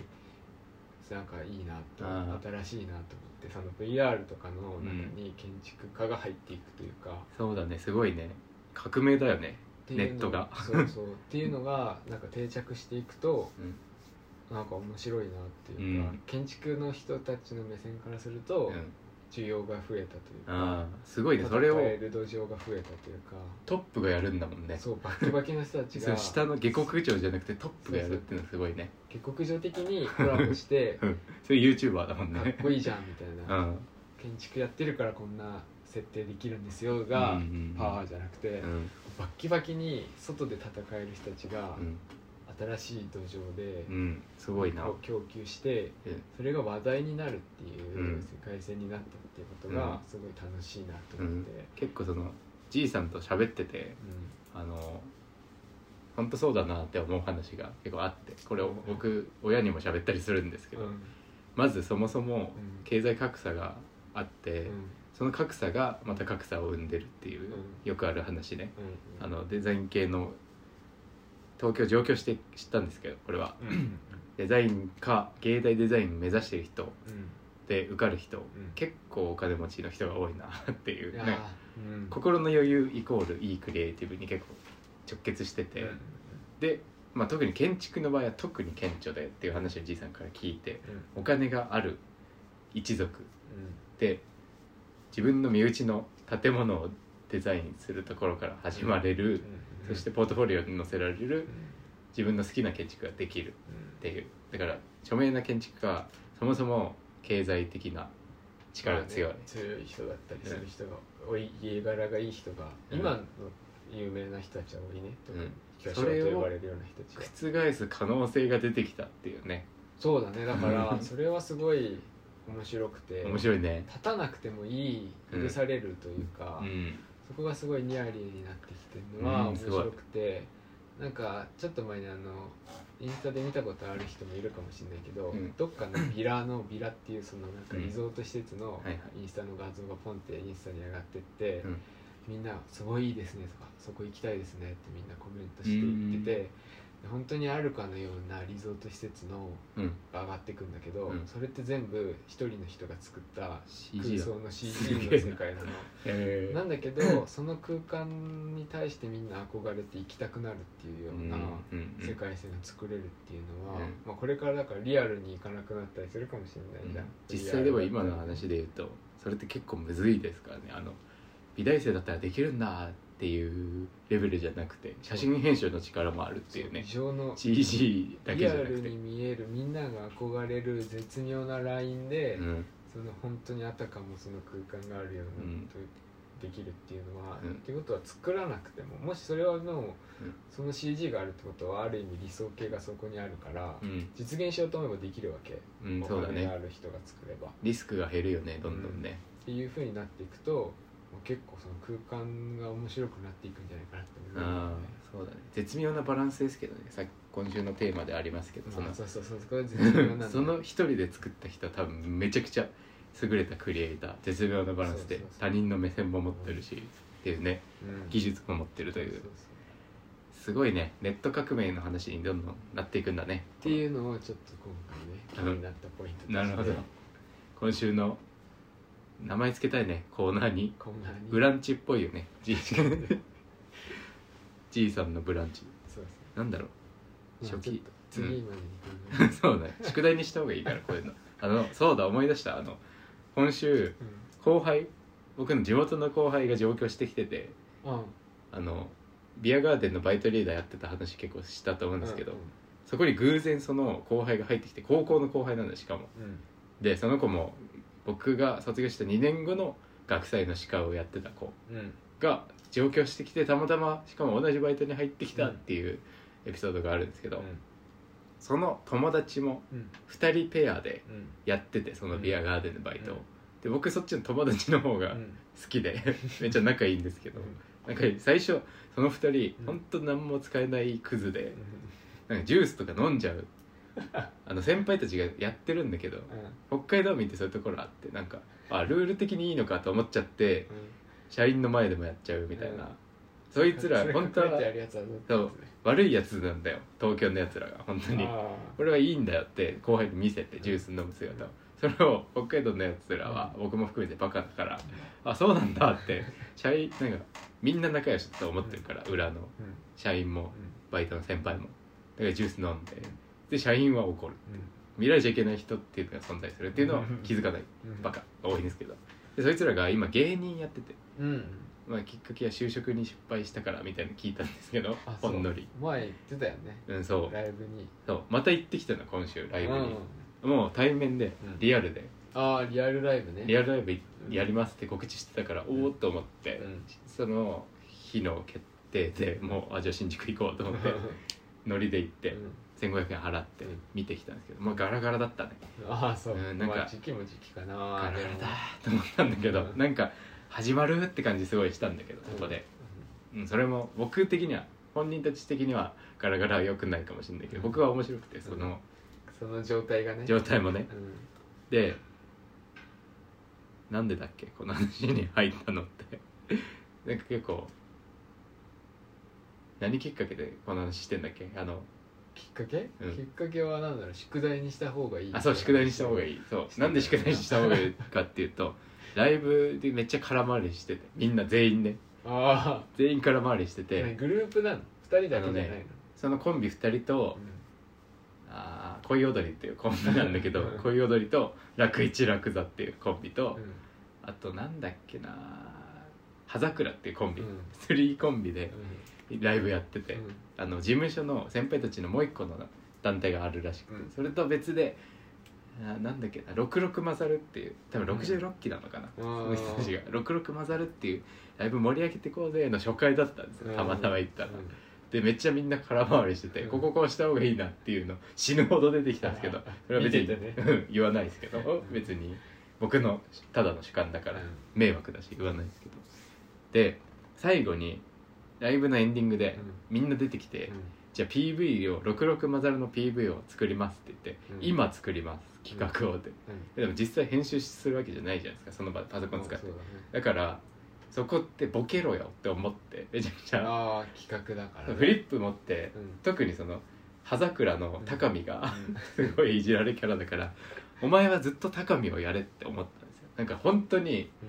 バイトのピ映像をみんな撮るみたいな回答出しやがって高見 がお前はそうじゃないだろと思っうんて、今はねなんかボケろようんフリップ渡されてんだからうんでその楽一楽座もセンスあるコンビでうコント師なんですよ2人んは、うんだから本当に普通のうん無声映画みたいなうん映画の映像みたいに撮るうんとか出しやがって、だからコント師お前らお前こセンスを出せよセンスがあるんだからと思ってうん小踊りに対してはうん空回りしてたんだけど、めちゃくちゃボケててうんその幾谷っていうね、うん僕の高校の後輩の元気な血気盛んな方ねうんだからあんま合わないですけど僕 と血気盛んなから合わないですけどそいつが結構空回りしてるけど、うん手数打ってるのはすごいいいなと思ってで萩っていうね僕の好きな友達の方はうん MC やっててうんうんで MC 大変だからまあいいかっていう、何もしなかったけど、とりあえず回しが大変なんだろうなって丸く飲み込んでとりあえず幾谷が一番良かったんだけどその動きとしては、でその PV 考えるっていうのもフリップ渡されて、うんハギーが仲いい方ね、うんで僕の ちょっとごめんなさいねこういうイメージめっちゃ出てきてややこしいと思うんだけどその僕の仲いい後輩の方が回しをやってて突っ込めるからうんうんみんなフリップ渡されてペンだけ渡されたのよ事務所から事務所も超テンパってて悪いんだけどうん消しゴムも渡せと思ってそこでだから数打ってボケろぜフリップあるんだかうらん大喜利大会だろこれこんないい振りないぞと思ってさなんか客もか構えないじゃんうん PV 使わないうん PV 作るっていう体で本当にやるんだろうなと思わせといてボケるがさうんセオリーじゃ んおお笑いのっていうかそんな美味しいふりないじゃんまあねノーガードで殴れるっていうさ確かにねそんな美味しいふりないのにみんな本当に真剣なこと書くか企画ら会議しちゃったんでそう企画会議する場じゃないのよここはそういうの裏でやった方がいいのよ確かにね編集し、 本そう気なのね編集しながら考えるべきことを本気なのねベラベラ言うからうん編集の能力としてもちょっと甘いしっうんていうふうにすごい思っただからこういうのは考えておきますっていうのがいいあなるほどでやるとしたら僕がボケるとかねあこういうのどうっていう「王様のブランチ」っていうのはどう、うんいやあるわみたいなーうんえちょっとつまんないけど 今のはっていうならわかるんだけどだからやらないつまんないっていうの分かってるからボケはやんないけどそれは美味しいボケの振りだよねっていうさうんだからこれでは宿題にした方がいいんですよなるほどだから宿題にしまなるす そうということではいということで今週の曲紹介いってみましょうかあやるんだやるんでしょう今週あのタイムリーだからタイムリーあだからねのさっき星野源さんのラジオって話出たけどうん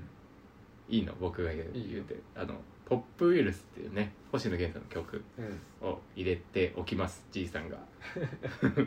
なんでかっていうとあの星野源さんのラジオに若林さんが登場してねうんポップウイルスをラップ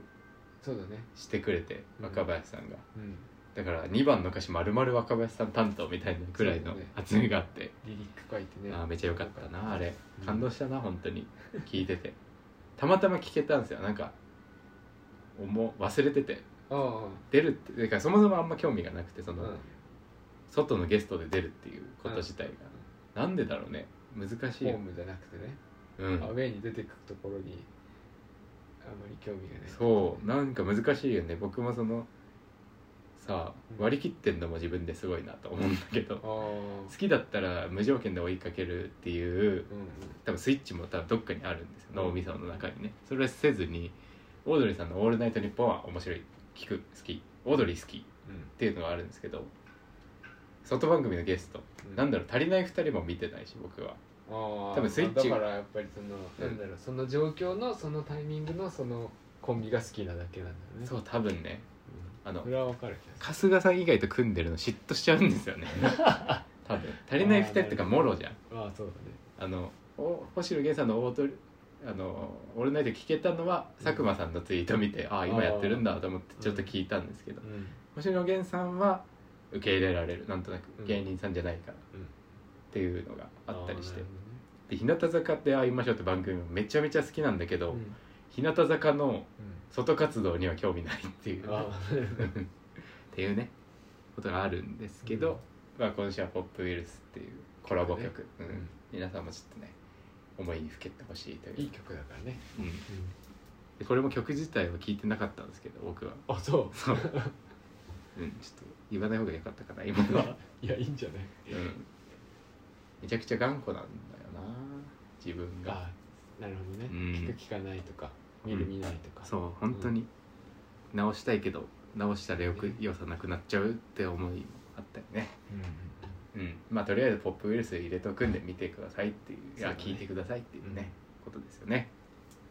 いいでしょうかはいはい今週以上でいいですかこれでいいですはいということでいい時間ですね美大生ラジオでは執行部のホームページメールフォームと執行部のツイッター DM 美大生ラジオのツイッター DM あと執行部2007 gmail.com のメールで質問などを募集していますアドレスは shikkoubus が大文字 shikkoubus 2007 gmail.com のメールで質問を募集しています取り上げてほしいことや質問など募集していますよろしくよろしくお願いしますということで今回第40回はここまでお相手は執行部長マイケルとゆきの G でしたご清聴ありがとうございましたバイ